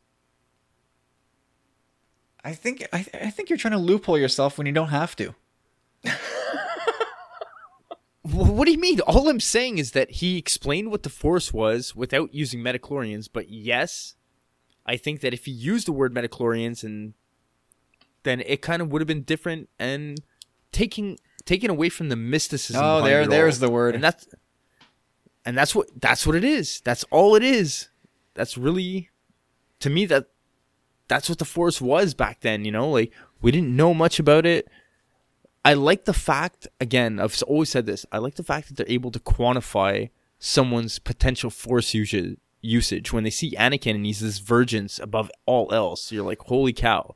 But I don't like the fact that they're like, man, like, sounds like I don't know, like something off the periodic table, like, just ah, metachlorians. I think it's the name that really does it not justice. it's all of it. The name Like, I- they couldn't call it something different, and you like it though. It's not. It's you know a rose. Blah blah blah. because it makes sense. Like if if not every person can use the force, really, right? Yes. No. Or wrong. everyone- I disagree with that. That I, is see, wrong. I hate- No, I, I know what you guys are gonna say. George originally said this and that and that, but George changed his idea because he wrote the prequels. So grant now only a certain amount of people are able to use the force in it to a degree where it's actually relevant, and that it is that like there. I I get the fact that there's something within those beings that makes them more special, but to be able to say the those words like metachlorians, like that's what's wrong about it to me. Like I like the fact that you're saying like, okay, there's something in the cells of these people that it's able to communicate with the the universe and the galaxy, whatever. That's cool. But when you start saying like, um, I, I don't know, it's the I don't even like cells of these people. I like the idea that like that guy is in touch, man, and he can just tap into it stronger than anyone else, and that's enough explanation for me. The fact that it's like ti- But it tied has to to be cells, rare. boo. No, it doesn't have to be rare. I don't even. I don't like that either. I think like I, I like the idea of like anybody training hard enough could l- learn to use it a little. I get that there's chosen ones who have like more aptitude, but I don't know. I'm just not a fan, and I don't think it could have been introduced to me at any time where I would have liked it. So the OT, I- I OT like- boo, prequels boo, boo midichlorians. I don't. I don't think. To me, like I don't know. I just, just not anyone could just be a Jedi. Like it, I could see people like feeling the Force and not necessarily using it, but like being able to to sense it around them and and knowing its greater purpose. But a small like ten percent of the population, kind of like a, that one percent, you know, like one out of ten is able to kind of utilize it in a in a fashion where you're like, wow, So, so, so for both of you, it's that that midi chlorians would have made the people in the 70s and 80s they would have felt less of an impact. The force would have been less less of a Yeah. thing for them if they if they yeah, put that I in. think Ob- Obi Wan explained it enough in a way that there was enough mystery. You know, like when he's explaining it to Luke on the Falcon. Like I think we get enough of it there. Uh, yeah, I. You have to kind of go back, like put yourself into the seat of somebody who's seeing this for the first time. And by this point, you've already seen starships. You've already had your mind blown by star destroyers. Like your your head is spinning already. You meet Darth Vader. Uh, Yeah, I mean you're, you're kind of like right in the middle of a New Hope. Your your brain is just racing, and I, I think I think there's a somebody could have written it. I don't know if George is that guy. I think you could have introduced midi chlorians in a way that people still would have walked out of the theater just as buzzed about the movie as if they had not. I think it's possible. Well, it's true. Maybe if you look at it from that regard, like honestly, it makes kind of sense that you know if he could have slipped it into the conversation with Luke in such a, a nonchalant fashion.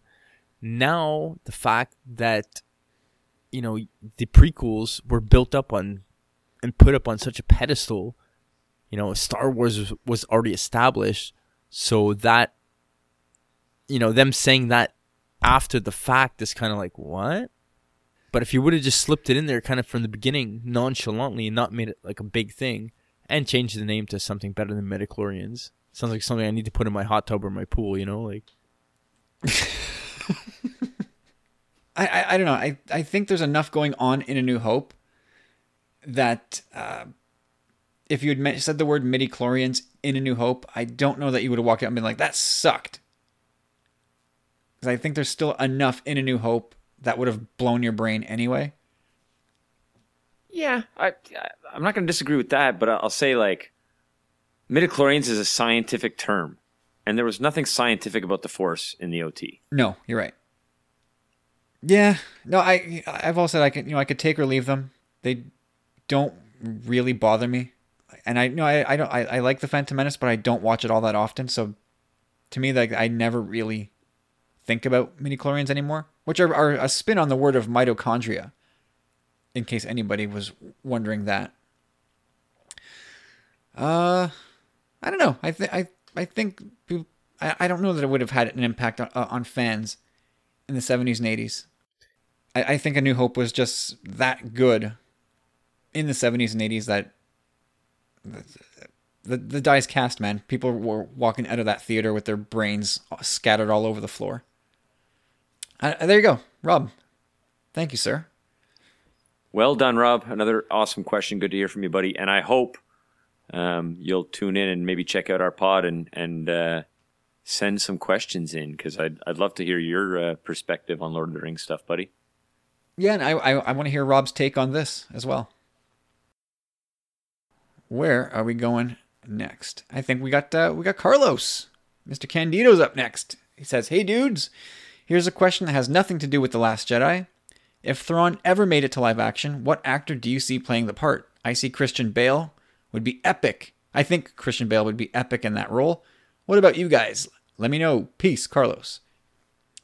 All right. Uh, I, I do think Christian Bale would be awesome in that role. I think he's awesome in almost every role he does. Um, I don't know, James. Wh- who do you got? Christian Bale. Next. That simple, eh? Um, no, but it is a great suggestion. I mean, uh, and and sort of hard hard to argue. Um, how old how old is is Christian Bale now? Forty? Is he older than us? He's got to be. Yeah. Oh, He's in his. I would say he's not. I'd say 43.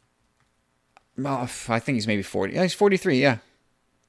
Born in 74, so he's about to turn 44 in a couple months. Wow, I guessed that. That's awesome. Is is Hugh Jackman too old to play him? Because for some reason, I don't know. That was the first the first image I had was Hugh, Hugh Jackman in blue face paint.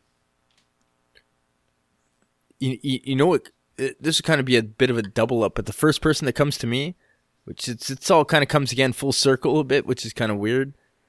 But uh Mads Mikkelsen, this is all due to the Rebels character, like the way they portrayed his face, the smoothness, the the cheekbones, the jawline. The cheekbones are really what do it for me, but I think Mads Mikkelsen can pull it uh, pull it off, even though he's been Galen Erso. Cheek bones, yeah. Um, what's it? Tom Hardy would be would be. Uh, would ha- I don't know. His has- face has too. good his jaw. face too plump. it depends. This guy can do whatever he wants with his with his body. That's true. Most actors can, I guess. You're right. But uh how's this? Michael Fassbender. He's got a bit of a long, long face. Uh I could see him pulling it off. He's the right the right age, in my yeah, opinion. Fassbender could- would be a great call. I know if if they'd adapted this movie straight up, uh, like if if Lucas had been like, "Wow, these books are cool. Let's make movies of them." Do you guys remember Armand Assante? I don't. Nope. He was he was a, a character actor, like I guess prominent in the '80s and early '90s. He was in a, a bunch of stuff. You'd know his face if you saw him, but he would be an he would have been an amazing Thrawn, no doubt. But I, I think if they're recasting Thrawn today, how like how old do you figure Thrawn is? I I I don't think age is really an obstacle. Like he'd be wearing so much makeup anyway that, you know, really who cares about the character's age unless you cast an actor who can't do action. Forties. Yeah, 40s, right? Yep. Uh, do you guys know Milo Ventimiglia? Negative. He was on well, he's he's on that show right now. This is Us, and he's sort of like that almost hippie-ish dad. But he was also the, the inspiration for me is choosing him is uh he was on Gotham last year. We just played this like slick serial killer type guy, and I think he would. I think he well he's he's an excellent actor. But um, yeah, I, I t- Milo Ventimiglia would be my pick. What about what about uh, Cumberbatch? Buff. No, I think He could he'd do it. I just like him. I like him in everything, but uh, I think he'd sound great. I think he'd look good. Yeah, he He'd have could to do put it. on, he'd have Well- to put on a little weight, but He, he could do it, don't get me wrong, but I just don't see it. Uh, I, I think I could see it. I just sent you a screenshot of of him where he's very Thrawn looking. Yeah, I could totally see it. Um, uh, the off- aforementioned Rob Wade, he's always had Gary Sinise in his head, and that that's another good one. At least I think I. That's good. He's too old now. Back in the day, yeah, you're right. Turn the clock back Well, about I 10 guess years. it depends on what you do with Thrawn, right? If, if you're going to put him in action sequences, which I disagree with, I think as a that you shouldn't do that with Thrawn. But if they did, then Yeah, I think Gary Sinise is uh, pretty small, no? yeah, that that who cares? There's lots of ways around that. Um. Yeah, I don't know. Ventimiglia is my choice, but Gary Sinise is another good one. There's, I mean, there's so many good actors. I don't know. What do you, everybody else? What do you guys think? Throw throw out a name for Thrawn. Let's let's hear it. And do we want this? Do we? Would you guys like to see a, a live action Thrawn? I kind of would, and I'm not even a big Rebels watcher, but I, I, I think he's really intriguing. Sure. I mean, I, I'm not, I'm not a huge Thrawn guy either, but uh, yeah, whatever. Sure. I don't think it's going to happen, but if they were to take animation to the live screen, I'm all for it. There you go, Carlos. Thank you, sir. All right. Lastly, but definitely not leastly, Jeffrey is back once more. Not a Seinfeld question this week. So Jeffrey, this week, I was kind of disappointed in that. I, I I'm still honestly, Je- uh, Jeffrey. I have to say, like, I'm I'm very surprised at your answer, as I was Kyle's. Because anyway, I, I think I know a certain James that was kind of on my side, but just couldn't be on my side because I'm just me with a Z. So No, we're we're not going back down that. Yeah. Listen, we're we're this has been like a super long show, so can we just like ex- expedite this, please? I guess, but still, I- I'm very confused with both of you. Focus, Corey. Like, I can't. Like that bothered me. This this is again Corey not able to accept an answer that has been presented to him. I just I don't get it. I, I'm just bef- I'm, it's mind-boggling a bit. And uh, Newman to train Rey, like s- stop. wow. Here's Jeffrey's question. if you owned a cantina in the Star Wars universe, what kind of entertainment would you provide? Music, live bands, dancers, gambling, etc. What would you want the name of your cantina to be? And would you allow droids? Sorry, not the best question this week. We got our minds on turkey down here this week. Yeah, big big Thanksgiving holiday in the U.S. Hope you guys are all having a great. Well, this is it. I mean, I hope you had a great uh, Thanksgiving holiday. Well, what do you guys think? Uh, who, who wants to take this one first? Uh, I'll go. I gave a little thought. Um, I, the first thing I thought of was what what makes money here, and then I ruled out a few things like, uh, you know, here sex sells, but in, in the galaxy far, far away, I think you probably have too much interspecies stuff for like to, to know what turns on who. So like dancing girls or dancing guys, uh, probably too hard to figure out what pleases everybody. So I threw that out the window and kept just gambling and fighting. If I've got room in the bar to do cage fighting of some sort, I think I think violence sells everywhere. Um, so that would be my first choice. But if there's not enough room, uh, then I'd have like s- at least a back room with with space poker or whatever the you know the easiest way space craps or whatever the ga- hot gambling thing is. Uh, and if it, if if possible, maybe the whole thing is a gambling den. I'm not sure what the law is on uh, on on the island or the uh, the planet I'm on. So I don't know if I have to hide it or not. But uh, I'm going to go with gambling as my form of entertainment. Um, second choice if I don't have room. Yeah. Uh, as far as as far as uh, calling it something, uh, I, I didn't come up with any clever names. For some reason, I wanted to just call it Space Bucks, and I know that's a Spaceballs reference, not a uh, not a Star Wars reference, but I, I I just wanted to call it Space Bucks. That's I think is what what I would call my uh, my cantina. Is there a third part? Uh, are droids allowed? Oh, uh, no droids. No, absolutely no droids. The hell with droids. there you go, Carlos. That's for you, buddy. What a racist. I'm a speciest, if anything. Whatever it is, sad. All right, Corey, I want to hear what you have. Okay, well, entertainment wise, like I'm, I'm forbidding gambling. I don't want that stuff in my establishments. No good. Uh, it's gonna be more like a pool bar, barcade. Th- those are the things I'm gonna kind of go for in this. But Pool uh, with no gambling. first one's get, Boring. Well. I, I like I like what you said about the backroom poker room, but uh, video slot machines forbidden. Actual hands-on gambling. Eh, we might we can talk okay. as long as I get a cut. so fir- first one, Moss Z Bar. uh, then we got the, we got another one here, the Tumbling Saber. I remember that one from episode three. Yeah, something like that. We uh we serve tumbling say beer, Yeah. all that stuff. It's on uh, it's on tap. Uh, then we got the what the prancing Fathier. Ooh, I see. I see what you did there. and uh, the last and lo- not least, like I got to give some love to the Last Jedi here. Uh, how's this?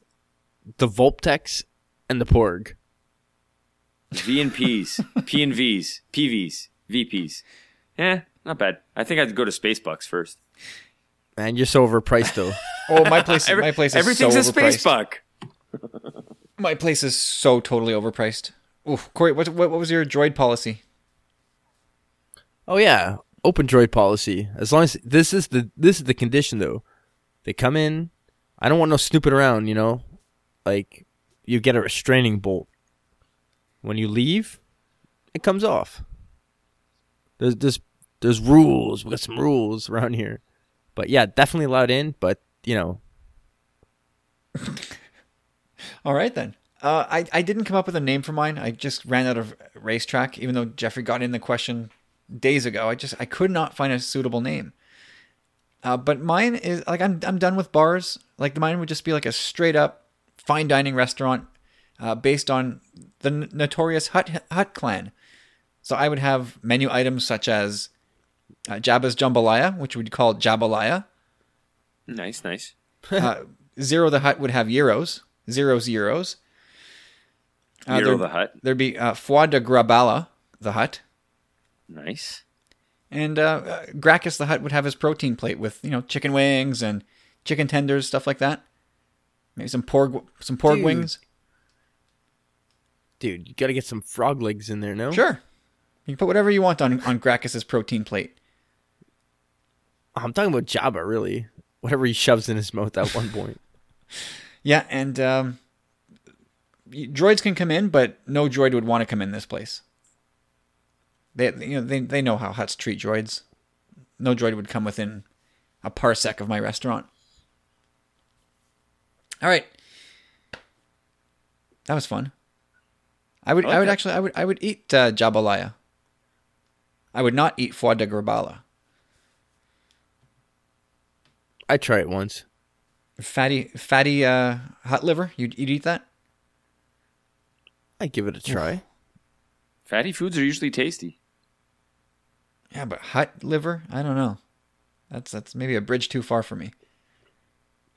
But that's it, man. That's guys, we're done. Jeffrey, thank you, sir. Whew.